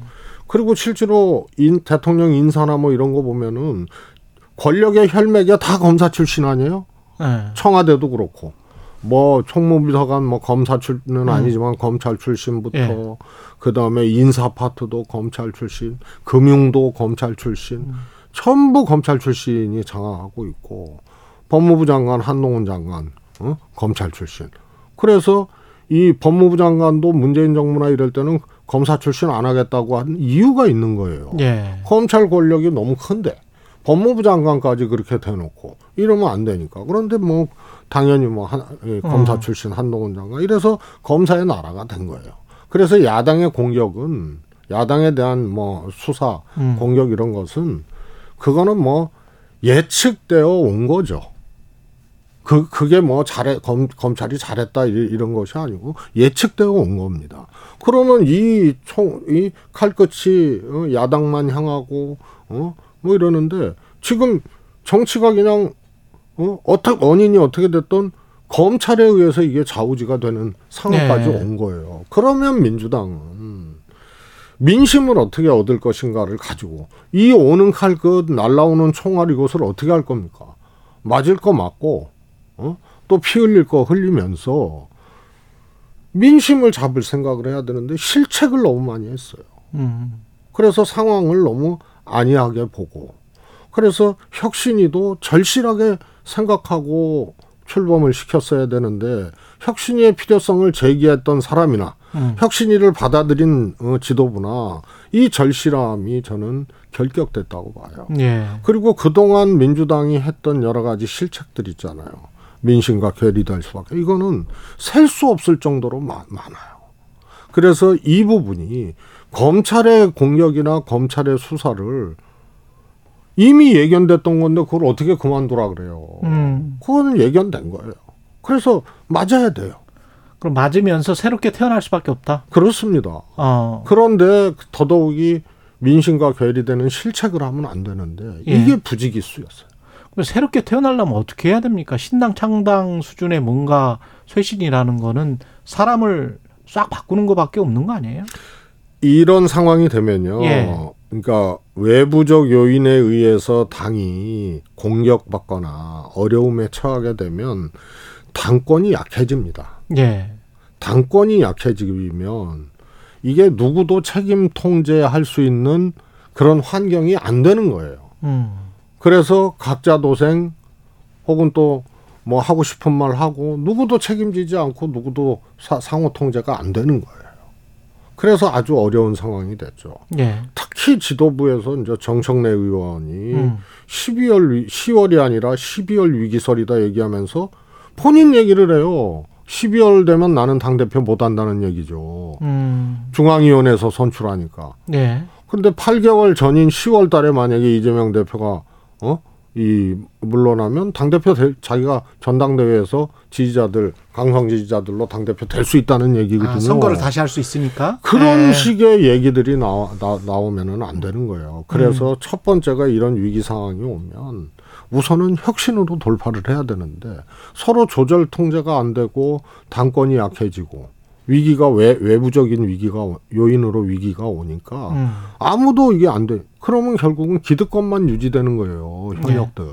예. 지리멸렬 각자 도생하면서 현역 기득권만 유지되는 거예요. 민주당 쇄신은 사라지고. 사라지고요. 음. 그래서 총선 앞둔 혁신위의 제일 과제는 공천 혁신이거든요. 예. 그런데 혁신위가 공천 혁신 근처도 못 가게 생겼어요. 음. 그래서 이게 진퇴양난 설상가상 상황이 된 거죠. 어, 민주당은 위기가 많네요. 제가 보기에는 위기 정도가 아니고요. 예. 거의 지금 1리터 남은 휘발유 또 지금 소진되고 있는 아, 그 자동차가 가고 봐요. 있는데 예. 1리터면 연비가 좋은 차 같은 경우는 한 15km 정도 갈 수 있는데 그걸 시간으로 계산을 해봐야 되겠네. 그래서 예. 이게 서로 절실해야 됩니다. 친명이든 비명이든 음. 다 죽는다는 생각으로 예. 해야 되는데 너무 아니한 게 이, 이런 거예요. 어? 너무 실책을 많이 하고 너무 혁신이 출범도 서로 절실하지 못했어요. 친명이든 아. 비명이든. 민주당 쇄신의 시간이 타임이 없다. 지금 지금 오히려 예. 놓, 놓치고 있는 거죠. 예. 그리고 혁신이가 저렇게 되니 음. 생각해 보세요. 현역 기득권 내지는 기득권을 깨면서 음. 우리 민주당 뭐 돈봉투 사건 있고 뭐 하는데 이렇게 하겠습니다 해서 총선 비전을 내놔야 되는 거거든요. 네. 그게 총선 어떤 혁신이의 과제인데 혁신이 자체가 저렇게 비틀대니 예. 이 혁신안을 내놓을 수가 없잖아요. 그다음에 이 1차 1호 혁신안이었다고 하는 불체포 특권 음. 실제로 포기하겠다. 체포동의안 당론 가결하겠다고 했는데 예. 그것도 통과 못 시킨 거 아니에요? 예. 그런 체력인데 어떻게 비, 비틀대고 있는 혁신이어서 기득권을 타파하는 공천 혁신안을 내놓을 수 있겠어요. 이런 상황이 그러면 안 내놓으면은 예. 그러면은 타협적인 혁신안이 혁신 아닙니까? 그러니까 그거는 혁신안 자체를 내놓을 수 없는 상황이 돼버린 거죠. 음, 뭐 대통령의 지지율이 상당히 낮아도 지금 상당히 낮은 상황이니까 그런 상황에도 불구하고 총선에서 국민의힘이 오히려 승리할 가능성이 높네요. 지금 저는 그렇다고 봅니다. 예. 그래서 심평 변호사의 진단이나 음. 이준석 대표의 진단에 동의할 수 없는 게 예. 어, 지금 여야가 딱 두 같은 경우거든요. 예. 대통령의 기대서 대통령 그늘에서 총선 치르면은 깨진다 그러면은 음. 국민의힘이 대통령으로부터 이탈하고 뒷발질하는 거예요. 예. 그러면 사실상 비대위 상황이 오는 거예요. 어. 그런데 그게 하나 있고 야당은 이재명 대표 체제로 사법 리스크 문제가 아니고 이 이재명 대표 체제로 총선 치르면은 진다. 그러면은 못 버티는 거예요. 그게 제가 그 전부터 했던 얘기입니다. 예. 사법 리스크는 막아야 되고, 음. 어? 저 말도 안 되는 수사하니까. 그러나 민심 자체가 민주당을 떠나서 총선 치를 수 없다 그러면은 음. 사법 리스크 없었던 과거의 당 대표들이 총선 대선 앞두고 물러났던 경우는 어떻게 해명을 할 거예요. 예. 그래서 민심이고 그게 수습이 안 되면은 어려워지는 거고 저쪽은 대통령 그늘에서 선거 못 치르겠다 싶으면은 거기도 이제 상황이 비상 상황이 오는 거고 음.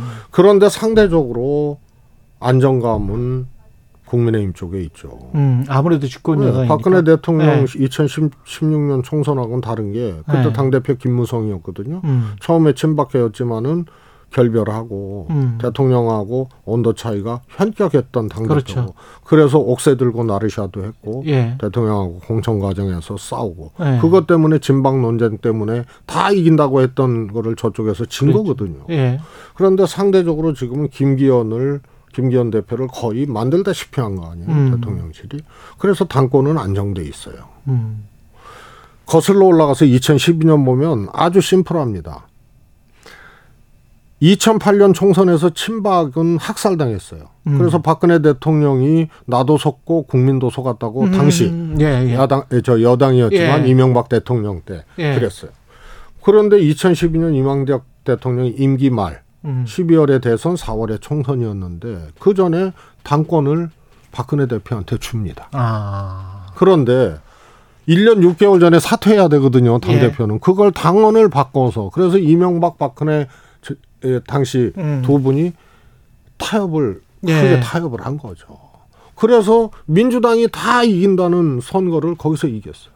음. 그래서 이- 상대적으로 안정돼 있다. 네. 그런 반면에 민주당은 태풍이 불고 폭풍이 불고 어. 휘청거리고 있고. 구심력이 작용하고 원심력이 작용하고 있다. 그래서 지금 예. 상태로 치르면 집니다. 알겠습니다. 여기까지 듣겠습니다. 최재성 전 청와대 정무수석이었습니다. 고맙습니다. 감사합니다. 여러분은 지금 KBS 1라디오 최경영의 최강 시사와 함께하고 계십니다.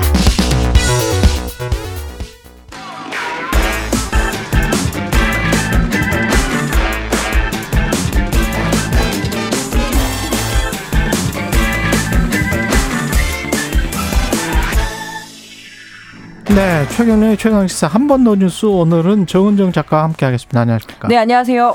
예, 오늘 온열 질환 환자가 지금 속출하고 있는데 네, 예. 아이고, 더위 소식 전하는 것도 참 예, 송구하네요. 예. 예, 열대야가 계속되면서 이 폭염이 꺾이지 않고 그래서 이 응급실을 찾은 온열 질환자가 음. 예, 100여 명에 가까이 발생을 했다라고 합니다.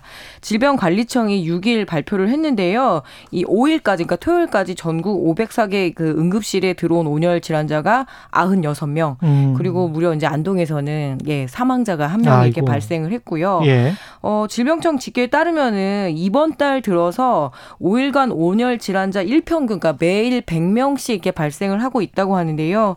아, 이게 작년에 비하면은 그 3배가 넘는 숫자라고 하네요. 예. 예, 그래서 매우 지금 큰일입니다. 진짜 더워요. 진짜 덥기는 네네. 더운데 이게 결국은 기후 위기 때문이고 그래서 우리는 소송을 해야 되겠다. 기후 위기 소송이 지금 한국에서도 벌어지고 있는 것 같습니다. 네.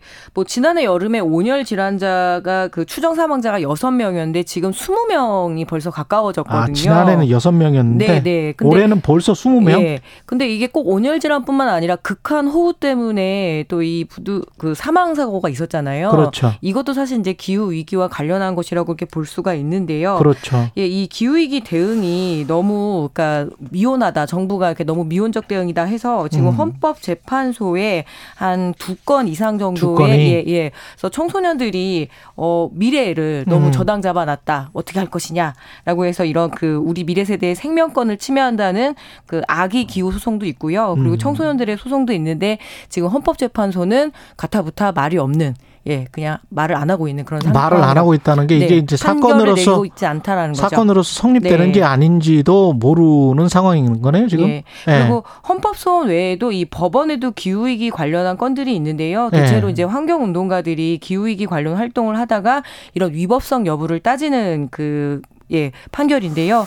청년 기후 긴급 행동 활동가들이 지난 2021년에 두산중공업이 해외에 이 석탄 화력 발전소를 짓겠다고 하니까 이 본사로 몰려가서 페인트를 그 회사 로고에 음. 있잖아요. 예. 여기 이게 뿌렸고 여기 이제 500만 원 이제 벌금형이 내려져 있고요. 예. 뭐왜 이런 어떤 뭐 그 약식 벌금형들이 내려져 있는 소송들이 좀 있는 거죠. 환경 운동가들에 대한 네 네. 예. 그들의 집회 시위에 대한 그리고 이걸 뭐 뭐 재물 손괴 뭐 이런 걸로 지금 뭐 기소했겠네요. 하고요. 네네. 아마 예, 벌금형을 선고받았는데 거기에 대한 소송도 계속 진행되고 있다. 네. 외국에서 이런 어떤 기소랄지 또는 기후 소송이랄지 이런 것들은 많지 않습니까? 네, 그렇습니다. 일단 예. 가장 대표적인 게 이 네덜란드의 우르엔다 판결인데요. 음. 이 네덜란드 정부가 2020년 말까지 온실가스 배출량을 1990년 대비 17% 줄이겠다고 했는데 이에 대한 헌법 소원이 있었습니다. 예. 그랬더니 그 법원마저도 너무 낮게 잡았다. 미래 세대를 저당 잡았다 하면서 25%로 상향하라라는 이런 예, 우르엔다 판결도 있고요. 아, 그래요? 네, 네, 그렇습니다. 그리고 독일 연방 헌법 재판소도 예. 이 구체적인 온실가스 감축 목표를 제시하지 않은 이 연방 기후 변화법에 대해서 헌법 불합치 판정 그러니까 위헌이다라고 이제 판정을 위헌이다. 내. 네. 그래서 미래 세대한테 너무 큰 감축 부담을 떠넘겼다라고 하는 그런 이야기를 했던 거죠. 그러니까 그 연방 기후 변화법에 네. 온실가스 감축 목표가 있어야 되는데 그게 그게 구체적이지 않다. 그리고 너무 낮게 측정돼서 미래 세대한테 너무 떠넘겨 놨다라고 해서 이 헌법 재판 그러니까 독일 헌법 재판소마저도 이야기를 했는데 아, 이건 기본권을 침해한다. 미래 네, 세대. 네, 그렇죠. 근데 문제는 한국 같은 경우에는 어. 위법성 여부 정말 그 죄가 있느냐 없느냐 이런 거를 따지는 분위기잖아요. 예. 그래서 아무래도 이 기후 소송 같은 경우에는 좀 전망이 어둡기도 하지만 예. 한편으로는 그 이번에 그 재판에 재판 과정에서 이 녹색당과 포스코 재판이 있었습니다. 녹색당 활동가들이 예. 포스코에 이렇게 저항을 하는 과정에서 이 그 벌금 판정을 받았거든요. 예. 그런데 이 판결을 내리면서 이 판사가 분명히 기후 위기에 문제가 있다라고 이렇게 예, 판시에는 이렇게 적어놔 준 거죠. 그러니까 뭐라고 한 거예요? 판결문에? 어, 이렇게. 정확하게? 인간의 산업 활동 등이 지구 온난화에 영향을 끼쳤음을 부인할 수 없고 아, 그게 예. 팩트다. 네, 그리고 녹색 활, 녹색당 활동의 활동에 대해서 어느 정도 어떤 그 당연히 타당한 이유가 있다라고 음. 벌금은 때리지만 음. 예, 이 이유는 있다라고 이렇게 이야기는 해준 거죠. 예, 실정법 위반이기는 하지만 이게 네, 네. 지금 이 사람들이 주장하고 있는 게 사실이 아닌 게 아니다, 사실이다 이렇게 인정을 해준 판결문으로서 의미가 있다. 그래서 예. 법적 판단을 받는 것은 상징적으로도 중요하지만 이 온실가스를 가장 많이 내뿜는 주체들에 대한 경종을 울린다는 점에서는 음. 향후 늘어날 전망이고 그리고 그러다 보면 또 의미 있는 판결이 나올 거기 때문에 예. 예, 좀 주목을 할 필요가 있을 것 같습니다. 해외는 기본권을 침해하는 사례다 이렇게 지금 판결을 했다는 건데 우리도 네. 한번 눈여겨 봐야 되겠습니다. 지금까지 한 번 더 뉴스 정은정 작가였습니다. 고맙습니다. 네, 감사합니다. 예.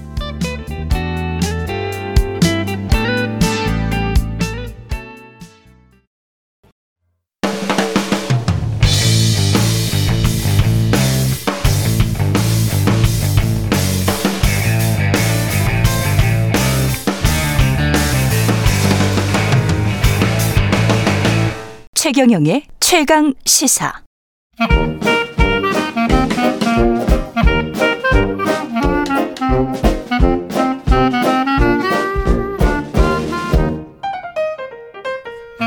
네, 최근의 최강시사 월요일은 경제합시다 코너가 있는 날입니다. 서강대학교 경제대학원 김영익 교수와 함께합니다. 안녕하십니까? 예, 안녕하십니까? 예, 예. 세계 3대 신용평가사 중에 하나죠. 피치가 미국 신용 등급을 내렸는데 네. 뭐이 이 상황이 미국 경제에 어떤 영향을 미칠까요? 예, 우선 왜 내렸냐면 왜 내렸냐? 미국의 정부 부채가 너무 높다. 예. 예, 그리고 타협이 잘 안 되고 있다. 아. 예, 이런 국- 의미에서 내렸는데요. 국회에서 대통령과 예. 예. 그래서 일단은 그 미국 경제에 대한 신뢰도가 좀 떨어지는 것 같습니다. 떨어진다. 예, 최고 예. 등급에서 2등급으로 떨어졌으니까요. 그랬죠. 예.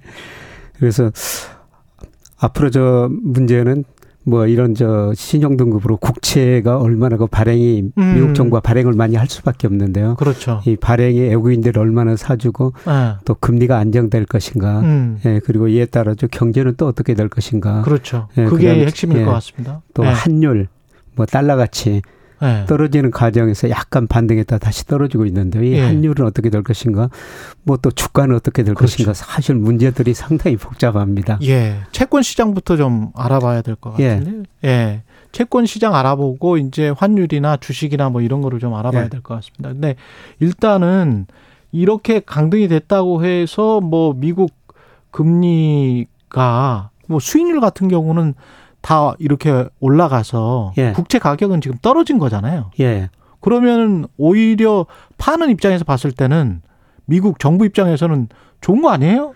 예, 지금 지금 그렇습니다. 시장은 그- 완전히 거꾸로 지금 어, 이뭐 반응하고 있지 않습니까? 예. 예.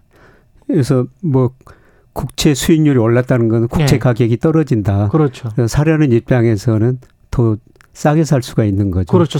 예. 그렇죠. 그래서 저 오렌 예. 버핏 같은 이런 분들은 채권을 많이 사겠다. 그렇죠. 예, 그러지 않습니까? 그렇죠. 예, 그런데 미국 국채 수익률이 그 적정 수익률이 제가 추정해 보니까 10년짜리는 한 4% 정도 나와요. 음. 예, 미국 잠재 성장률하고 장기적으로는 10년짜리 국채 수익률로 갔거든요. 예. 예, 그런데 장기 금리는 뭐 별로 안 올랐는데 예. 지금 단기 금리가 너무 높거든요. 그렇더라고요. 예, 3년짜리는 3개월짜리는 뭐 5.4%, 그렇더라고요. 6개월짜리 5.45%. 예. 예, 그다음에 2년짜리가 4.8% 정도 되거든요. 음. 이거는 저 지극히 비정상적인 현상이에요. 예. 일반적으로 만기가 긴 것일수록 금리가 더 높아야 되거든요. 그렇죠. 예를 들어서 3년짜리하고 뭐 10년짜리고 수익률이 같다면은 예. 뭐 3년짜리 사지 10년짜리 안 사죠. 그렇죠. 예, 그래서 만기가 길수록 금리가 더 높아야 돼요. 상당히 금리 차가 지금 역전된 거는 거의 한 2년 가까이 되지 않았나요? 지금 예, 거의 미국 같은 2년 건? 가까이 되고 있습니다. 근데 이제 그게 더 갭이 벌어졌다. 갭이 이제 좀 축소되고 있어요. 갭이 축소되고 예. 있다. 예, 장기 금리가 좀 올라버리니까. 아, 장기 금리도 장기 금리가 올라가고 있으니까 예. 그게 의미하는 게 뭘까요? 그래서 비정상이 예. 정상화된다는 것입니다. 아, 예, 장기 그렇지. 금리가 단기 금리보다 높아야 되는데. 당연히 예. 예. 예, 그런데 아마 이번 사태로 인해 가지고 예, 미국 경제가 좀 불안하고 주가도 떨어지면 소비가 위축될 것 같아요. 소비가 예. 위축되면은 아마 미국이 연준이 금리 인상을 아마 멈출 겁니다. 금리 인상을 멈추면은 예. 단기 금리가 떨어지거든요. 아. 그래서 단기 금리가 이제 장기 금리보다 더 높았었는데 근데 방금 저 단기 금리가 급등했다고 그러시지 않았었어요? 아니 크게는 안 올랐습니다. 예. 계속 그 수준 유지하고 아, 있습니다. 한 5.4%짜리 3개월짜리? 예, 보통 예. 그 10년짜리고 2년 차이 차이를 장단기 금리 차이라고 그렇죠. 하는데요. 그렇죠. 뭐 10년짜리는 조금 올랐어요. 예. 뭐 3.9에서 4.1% 가까이 4.1, 올랐거든요. 예. 그런데 2년짜리는 4.8% 안팎에서 거의 변동이 없습니다. 아, 예. 2년과 10년짜리. 예. 예. 그거 가지고 빼고 빼는 예. 거죠. 예. 아마 어, 오렌 버핏이 지금 단기 국채를 산다는 거거든요. 음. 예, 단기 금리가 장기 금리보다 높은 건 오래 지속될 수 없습니다. 아. 예, 그래서 조만간 예, 미국이 금리 인상을 멈추고 예. 예, 금리를 내릴 수도 있다. 그러면 단기 금리가 떨어집니다. 예. 단기 금리가 떨어지면은 단기 채권 가격은 오르, 오르게 되죠. 그렇죠. 예, 그래서 지금 3개월짜리, 6개월짜리 국채 사시면은 어. 뭐 이익을 많이 벌 수가 있는 거죠. 예. 채권 시장에서는 그렇고 예. 워런 모페처럼 행동을 해도 사실은 미국의 채권이 망할 거라고 생각할 수는 없고 워런 모펫이 말한 게 예. 당연히 맞는 것 같습니다. 지금 지금 뭐 3개월짜리 4.8% 준다는데 예. 누가 안 사겠어요, 사실. 예, 그렇죠. 예, 그럼 당연히 사지. 우리나라 예. 전기요금보다 훨씬 높은데. 예, 그렇습니다. 예, 당연히 사 가지고 뭐, 겐- 그, 그 다음에 달러 환율 같은 경우도 뭐, 미국 입장에서는 그냥 그렇게 달러 강세가 유지될 가능성이 높으니까 지금 그런 거 아니에요? 예. 예. 미국과 달러 강세가 계속 될 것이다 그러는데 사실 예. 달러는 작년 10월 이후로 약세를 보이고 있어요. 예. 예, 작년 10월 달에 그 흔히들 그 달러 지수, 달러 인덱스라고 그러지 않습니까? 예. 예, 그게 114까지 갔었습니다. 음. 예, 그런데 최근에 100 안팎까지 떨어졌다가요. 음. 예, 그 다음에 또 102 안팎으로 올랐습니다만은 114에서 100까지 떨어진 겁니다. 예. 예, 그래서 애한 시장이 기대한 거는 달러 지수가 떨어졌다, 달러 가치가 떨어졌다는 것은 예, 애한 시장이 기대하기는 미국이라는 경제가 지금 기준금리가 5.5% 아닙니까? 예. 여기에서는 견딜 수가 없을 것이다. 아. 조만간 미국이 금리 인상을 멈출 것이다. 멈출 것이다. 예, 그리고 금리 인상을 멈추고 또 시간이 지나면은 금리를 내릴 것이다. 금리를 내리면은 미국으로 돈이 덜 들어가게 되거든요. 그렇겠죠. 네, 그래서 이제 미리서 달러 가치가 떨어진 겁니다. 근데 미국 언론을 곰곰이 보면 올해 말까지는 최소한 이 금리를 유지할 것이다. 예. 9월 달에 올릴지 안 올릴지는 모르겠지만 예, 예. 그러니까 내리는 사인은 내년 뭐 4월 이렇게 예상을 하더라고요. 예. 그러 그거는 동의하십니까? 예, 저는 그것보다는 좀 빨리 금리를 인하할 수 있다. 예, 시장 아, 컨센서스는 그래요? 예, 7월 이미 이제 금리 인상은 끝났다. 아. 5.5%에서 계속 유지하다가 내년 3월까지 유지할 거라는 겁니다. 그럼 9월에는 절대 못 올릴 것이다. 네, 절대는 지금 9월 올릴 예. 확률이 절대는 아니고 14%예요. 아, 예. 그러니까 굉장히 낮다. 예, 낮다. 낮다. 예. 그리고 5.25에서 멈출 것이다. 예. 아. 지금 5.25에서 5.0인데요. 예. 5.5인데요. 예, 여기서 계속 유지하다가 예. 이제 내년 상반기까지 보고 아마 빠르면 5월부터 인하할 것이다. 시장 consensus가 그렇습니다. 그게 의미하는 거는 일정 정도의 4, 5% 정도의 금리와 그리고 한 3% 정도의 물가를 의미하는 겁니까? 예. 그래서 최근에 그 미국 물가 상승률이 음. 좀 낮아지고는 있어요. 예. 그래서 이번 주에도 7월 물가 상승률이 발표됐지만은 예, 작년 그 6월에는 소비자 물가가 9.1%까지 올라갔거든요. 예. 근데 이번 7월 컨센서스 보니까 한 3.3% 정도. 그렇죠. 예. 예. 지난 6월에도 3%대로 내려왔어요. 물가 상승률이 좀 내려오고 예, 그럼에도 불구하고 미 연준의 통화 정책 목표가 음. 물가 2%거든요. 예. 예, 그리고 아직 고용도 좋고 소비도 좋으니까 그렇죠. 뭐 금리 내릴 수 있는 여지가 별로 없는 거죠. 아. 예, 그런데 그래서 시장에서는 뭐 내년 5월에나 가서 금리를 인하할 것이다 그러는데 예, 저는 그 시점보다 조금 더 빨리 인하할 수 있다고 보고 있어요. 그게 미국에서 내년 말에 뭐 2.6% 그런 이야기를 하더라고요. 인플레이션 같은 경우도. 예. 그러면 지금 당장 뭐 한 3.5%라고 하더라도 예. 5.25 빼기 3.5면 예. 꽤 차이가 나는데 예. 좀 내려줘도 되는 거 아니에요? 사실? 거기는 앞으로 이제 소비하고 예. 고용에 달려 있을 것 같습니다. 예. 아마 소비가 줄어들고 고용이 뭐 지난주에도 발표됐지만 아직까지는 괜찮거든요. 예. 그런데 그 증가세가 둔화되고 있어요. 어. 예. 지금 전망을 교수님은 hard landing으로 보십니까? 아니면 soft landing으로 보십니까? 아니면 no landing이라는 단어도 지금 요새 등장을 했어요. 그래서 아예 뭐 괜찮아. 경기 계속 괜찮을 거야. 뭐 중금리에 중인플레이션 가지만 미국 아주 짱짱할 거야. 이렇게 예. 생각하시는 분들도 있더라고요. no landing은 아니고요. no landing은 예, 아니다. soft landing이냐 이제 hard landing이냐 그러는데 예, 미 의회에서 그 잠재 GDP라는 걸 추정하거든요. 미국 예. 경제 성장 능력이죠. 음.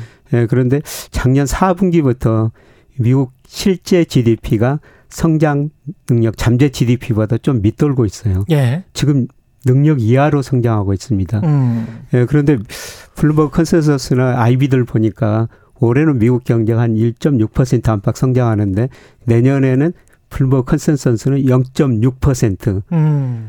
IB들 평균치가 내년에 0.2%입니다. 팍 떨어졌네. 예, 예. 그렇게 되면 hard landing 하는 거죠. hard 근데, landing이다. 예, 현재까지는 괜찮은데요. 그렇게 되면 안 내릴 수가 없을 것이다. 그렇죠. 그래서 예. 저는 빠르면은 올 12월 그리고 내년 1분기에 저는 금리를 내릴 수도 있다. 제가 좀 빨리 좀 예. 전망하고 있습니다. 그러면 예. 전통적으로 보면 채권 시장으로 돈이 몰리면 워런 예. 버핏이 아까 뭐 단기 채권을 지금 산. 예. 왜냐하면 워낙 높으니까 예. 좋으니까 4, 5% 정도 줘버리는데 예. 안살 사람이 없죠. 예. 근데 이제 채권 시장으로 돈이 몰리면 상대적으로 이머징 마켓 한국을 포함한 예. 주식 시장으로는 돈이 안 가잖아요. 예, 미국 채권 그렇습니다. 시장으로 가면. 예. 근데 이 상황이 역전될 가능성이 있습니까? 조금 주시장이 어려워질 것 같아요. 한동안은. 예, 한동안은. 예. 왜냐하면 지금 미국 배당 수익률이 음. 1.53%거든요. 일점- 1.53. 1.53. 예. 예. 그러면 그만큼 배당금에 비해서 주가가 높다는 겁니다. 예, 그러면 주식 투자하는 사람, 뭐 채권 투자하는 사람 있을 텐데요. 배당 수익률이 채권 수익률보다 훨씬 못 미치네. 그렇죠. 예. 그러면 정상적인 사람이라면은 지금 미국 주식 안 사고 채권 사죠. 채권 사단다는 예. 겁니다. 4.5%뭐 5%가 개런티 되는 건데 그건 완전 예. 보증되는 건데. 예. 예, 그래서 미국 주가가 아마 조금 조정을 보일 것 같습니다. 미국 주가는 조정을 받고. 예, 미국 주가가 조정을 보면은 예. 아마 주식형 펀드로 돈이 덜 들어오게 될 겁니다. 예. 예, 그래서 우리 주가도 같이 떨어질 수가 있죠. 우리 주가도 같이 떨어질 수가 예. 있다. 근데 반론 차원에서 제가 한 가지만 더 여쭤볼게요. 단기 채권으로 간다면 돈을 더 돌린다는 거고 예. 돈이 유동성이 계속 있다는 건데 예. 유동 물론 아까 이제 그런 그런 차원의 해석도 할 수 있습니다만 미국 채권 시장으로 가면 이머징 마켓의 주식 시장은 떨어진다. 그게 전통적으로 그래 왔으니까. 예. 하지만 단기 채권으로 가는 게 돈이 더 돌리고 그 유동성이 계속 있, 있다고 생각하고 soft landing 쪽으로 간다고 판단을 한다면 예. 중금리 중물가 상황에서 이머징 마켓의 주식 시장으로 돈이 갈 가능성도 예, 있지 그 않습니까? 가능성 충분히 있습니다. 그렇죠. 예, 예. 그거는 그 달러 가치가 중요한 거거든요. 예. 달러 가치가 하락할 때는 미국보다는 돈이 이머징 마켓으로 몰렸어요. 그렇죠. 예, 그래서 제가 아까 미국 주가가 떨어지고 우리 주가도 좀 조정을 받을 것이다. 그거는 단기적인 이야기고요. 단기적인 이야기. 예. 예, 저는 뭐 중기적으로 미국 대부채가 높고 그다음에 미국 정부 부채가 높기 때문에 달러 가치는 하락할 수밖에 없다고 생각하고 있어요. 예. 예, 그러면 달러 가치가 하락할 때는 돈이 이머징 마켓이나 중기적으로 보면 우리나라로 들어왔습니다. 그렇죠. 예, 그래서 예. 단기적으로는 저 미국 주가 조정을 보이고 우리 주가도 좀 떨어질 수 있지만은 음. 달러 가치가 저는 하락한다고 보기 때문에 음. 좀 멀리 내다 보면은 미국 주가보다는 우리 주가가 상대적으로 더 오를 수 있다. 신흥시장 주가가 더 오를 수 있다. 이 멀리라는 게 6개월일까요? 1년일까요? 아, 저는 뭐 당장 6개월 1년입니다. 6개월 1년. 예, 예. 그러면 내년 봄쯤에 아니면은 좀 날씨가 아주 쌀쌀해지면 11월, 12월이 되면 예. 기대감이라는 게 있지 않습니까? 주식시장에서 그렇죠. 한 6개월 정도 선반영하는 그런 게 있으니까 내년 뭐 봄쯤 아니면은 내년 뭐 겨울에라도 만약에 금리를 올, 내릴 것 같으면 예. 그게 이모징 마켓에 훈풍을 불러오지 않을까? 예, 저 그렇게 생각 없어요. 예. 뭐 아까 제가 우리 주가 조정은 아주 단기적인 단기적이다. 예. 뭐 저는 4분기부터 뭐 우리 주가 괜찮으리라 보고 있습니다. 4분기부터는 예, 그리고 예. 중요한 거는 우리 경기가 현재는 굉장히 나쁘지만은 음. 예, 통계청에서나 그 OECD에서 우리나라 선행지수를 발표하는데요. 예. OECD 거는 지난 2월이 저점이 나왔고 통계청 거는 4월이 저점이 나왔습니다. 그랬죠. 예. 아. 그러면 현재는 어렵지만 이 선행지수가 올라간다는 거는 앞으로 경기는 좋아진다는 거예요. OECD G20 선행지수 말씀하시는 거예요? 아니, 그냥 OECD에서 한국 선행지수를 선행지수. 발표하거든요. 한국 선행지수 언제 지난 돌아섰다고? 2월이 저점이었어요. 지난 2월에 돌아섰다. 그게 2021년 5월이 고점이었거든요. 고점이었는데 네, 2021 5월 고점 치고 음. 그때 우리 주가도 3,300 갔었어요. 예. 예, 그런데 OECD 선행지수, 한국 선행지수 떨어지고 음. 우리 코스피도 2,135까지 작년 9월에 떨어졌거든요. 예. 근데 주가 좀 선행해서 먼저 올랐습니다만은 그렇죠. 뭐 선행지수가 2월에 저점 쳤다는 겁니다. 음. 이미 저 근데 그 선행지수 한 번 이렇게 그래프가 돌면요. 예. 잘 안 바뀝니까? 예, 상당히 오래. 오래 갑니까? 예. 아. 예, 평균적으로 우리나라가 경기 확장 국면 보면요. 예. 한 30개월 정도 30 갑니다. 개월? 예. 꽤 돌아선 지 한 몇 개월 안 됐기 때문에. 예, 예. 음, 알겠습니다. 이런저런 상황을, 예, 그래프와 숫자, 수치로, 예, 잘 설명을 해 주셨습니다. 경제합시다. 서강대학교 경제대학원 김영희 교수였습니다. 고맙습니다. 예, 고맙습니다. KBS 1라디오 최근의 최강시사 듣고 계신 지금 시각 8시 44분입니다.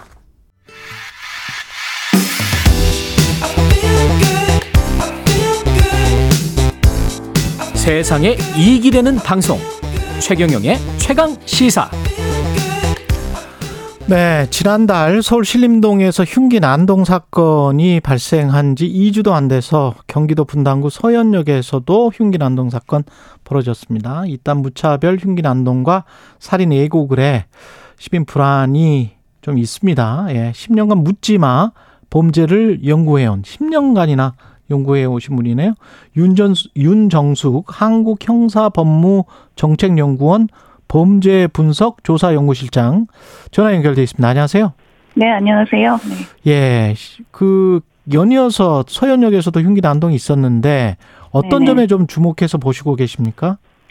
네, 일단은 제가 그 묻지마 범죄 사건들을 연구했을 때 네. 되게 이제 가해자들이 연령층이 한 3, 40대가 가장 많았었거든요. 연령층 예. 예, 예. 그리고 이제 피해자분들은 여성분들이 주로 많았어요. 예.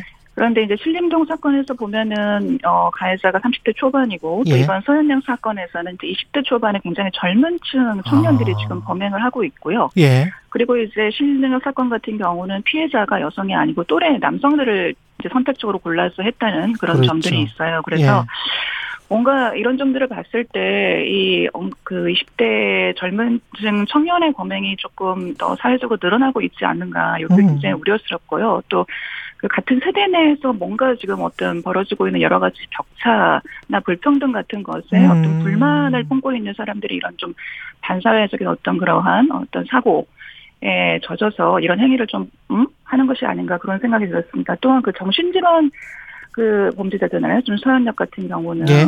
그런데 이제 우리 사회가 지금 정신질환, 중증 정신질환을 앓고 있는 이 사람들의 어떤 지역사회 내 관리 체계가 굉장히 좀 부실하지 않나 이런 생각이 하면 들면서 정신질환 그 갖고 있는 이런 청년들이 지역사회 내에서 어, 적절한 그 약물을 투여한다거나 아니면 day care를 받아야 되는데 이런 것들이 좀 코로나 어, 좀 그, 그 시기를 거치면서 잘 관리되지 못하고 뭔가 좀 고립 청년들이 굉장히 늘어나고 있는 것은 아닌가 좀 이런 점에 주목하고 있습니다. 고립 청년들이 늘어나고 있는 게 아닌가. 가해자의 연령층이 좀 낮아지고 있는 게 네. 조금 우려스럽다 그런 말씀을 하셨는데 네네. 범행 동기나 뭐 이런 것들은 지금 추정하고 계시는 어떤 사회적인 불만, 네네. 분노 뭐 이런 것들인 건가요? 어떤 경제적인 어떤 어, 양극화에 따른 거라고 보십니까? 네네. 그, 뭐, 일단은 신림역 사건 같은 경우는 예. 일단 뭐, 남들이 불행, 남들이 행복하, 남들만 행복하고 본인은 굉장히 불행한 것 같다, 이런 식으로 해서 이제 처지를 비관하는 그런 식의 아, 발언을 많이 했잖아요. 예. 그래서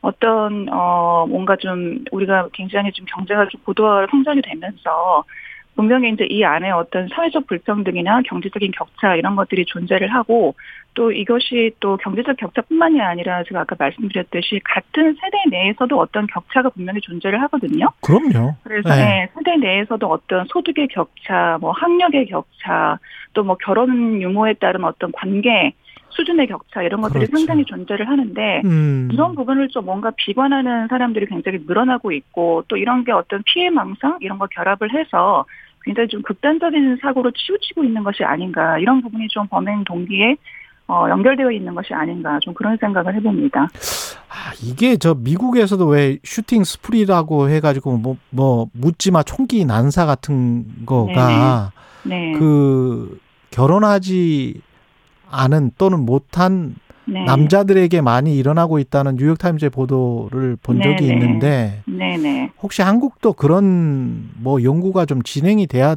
될까요? 어떻게 보세요? 네, 그런 부분은 이제 범죄자들의 어떤 특성 연구를 해보면은요. 예. 일단은 뭐 묻지마 범죄뿐만이 아니고 상당히 많은 범죄자들이 음. 미혼의 상태이거나 아니면 결혼을 했다가 이혼을 하거나 이런 상태가 굉장히 많습니다. 예. 그러니까 어 범죄학에서 보면은 저희가 누군가와 함께 살고 음. 그리고 여러 가지 생각을 검증받고 또 정서적으로 결핍되지 않고 이런 부분은 사실 굉장히 친사회적인 행위로서 우리가 장려하는 부분이잖아요. 예. 그런데 이제 이런 식으로 결혼하지 않은 상태에서 굉장히 비뚤어진 사고를 갖고 있는데 누군가가 이렇게 점검해 줄 사람도 없고 또 굉장히 사회 정서적으로 결핍된 그런 상태에서 사는 사람들이 뭔가 이렇게 비뚤어진 사고를 가졌을 때 그것이 굉장히 극단적으로 치우치는 그런 경향성을 보이거든요. 예. 그래서 어, 그런 어떤 그 고립 청년들의 증가, 또 어떤 그런 그, 어, 반사회적인 어떤 사고를 가졌을 때 그런 사고를 검증할 수 없는 그런 어떤 공동체 의식이 굉장히 미약해지는 사회 분위기, 이런 것들은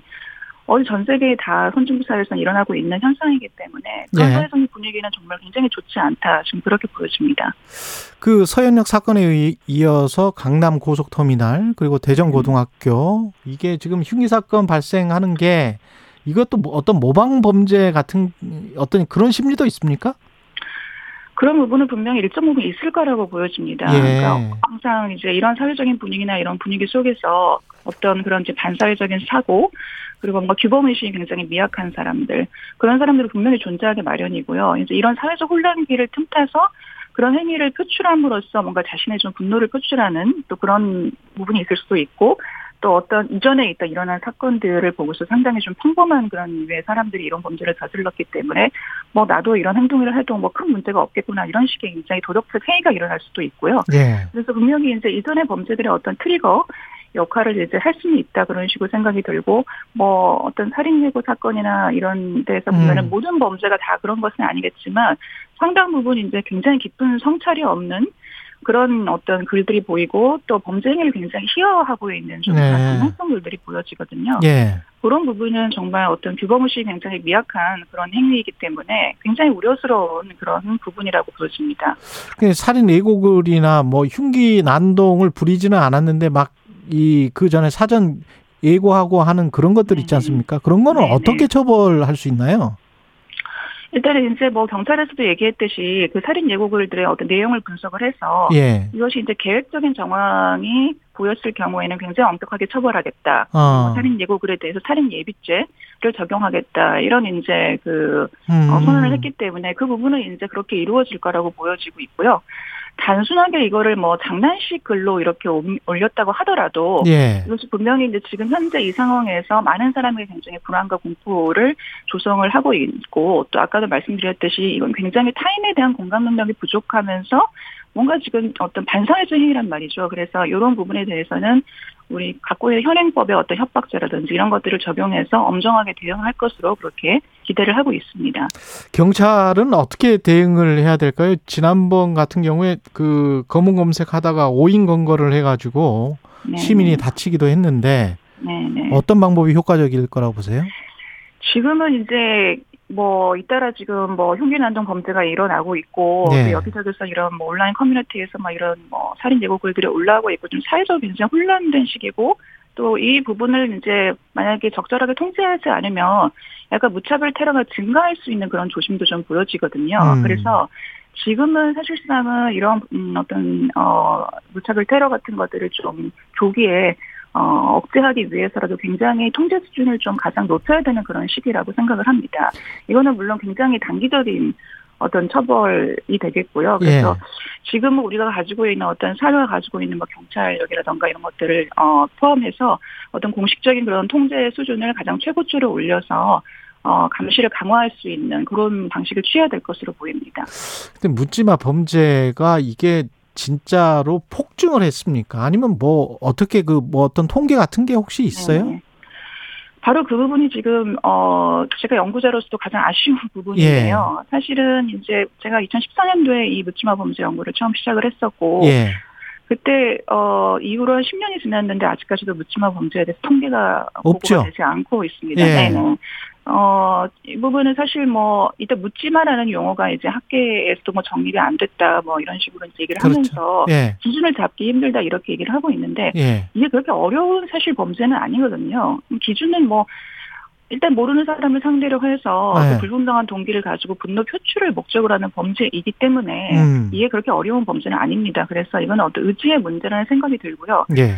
뭐 이제 경찰에서 아무래도 이게 종래의 범죄들 뭐 성폭력 범죄라든지 폭력 범죄 이런 것들처럼 관련법이 있고 또 분류 코드를 명확하게 분류할 수 있는 이런 범죄들은 자동적으로 이제 통계가 잡히지만은 이제 그렇지 못 분류 코드가 잘 잡히지 않기 때문에 통계 산출이 힘들다 이렇게 얘기를 하고 있습니다만은 예. 분류 코드를 잡으면 됩니다. 아니면은 그래서 잡으면 된다. 이제 예. 네, 네, 의지의 문제이고요. 좀, 어, 이제는 정말 더 이상 미루지 않고 빨리 이제 이 부분에 대해서 정의를 확립해서 예. 분류코드를 잡고 통계를 보호를 해야 될 것으로 그래야죠. 그래야지만이 이게 범죄가 지금 늘어나고 있는지 그래야지 원인을 더좀 네, 더 면밀하게. 밝히지. 네네. 예. 저희 연구자들도 어떤 사회적인 어떤 문제가 어떤 것이 있는지 이런 것들을 계속적으로 진단하고 대책과 연결시킬 수가 있거든요. 예. 그래서 지금은 그런 기초 데이터 확립하는 게 굉장히 중요한 것 같습니다. 마지막으로 1분밖에 안 남아서요. 해외에서 유럽에서나 이런 사례들이 좀 있었잖아요. 그리고 많이 보도된 네네. 적이 있는데 네. 어떻게 보세요? 이게 따라가는 겁니까?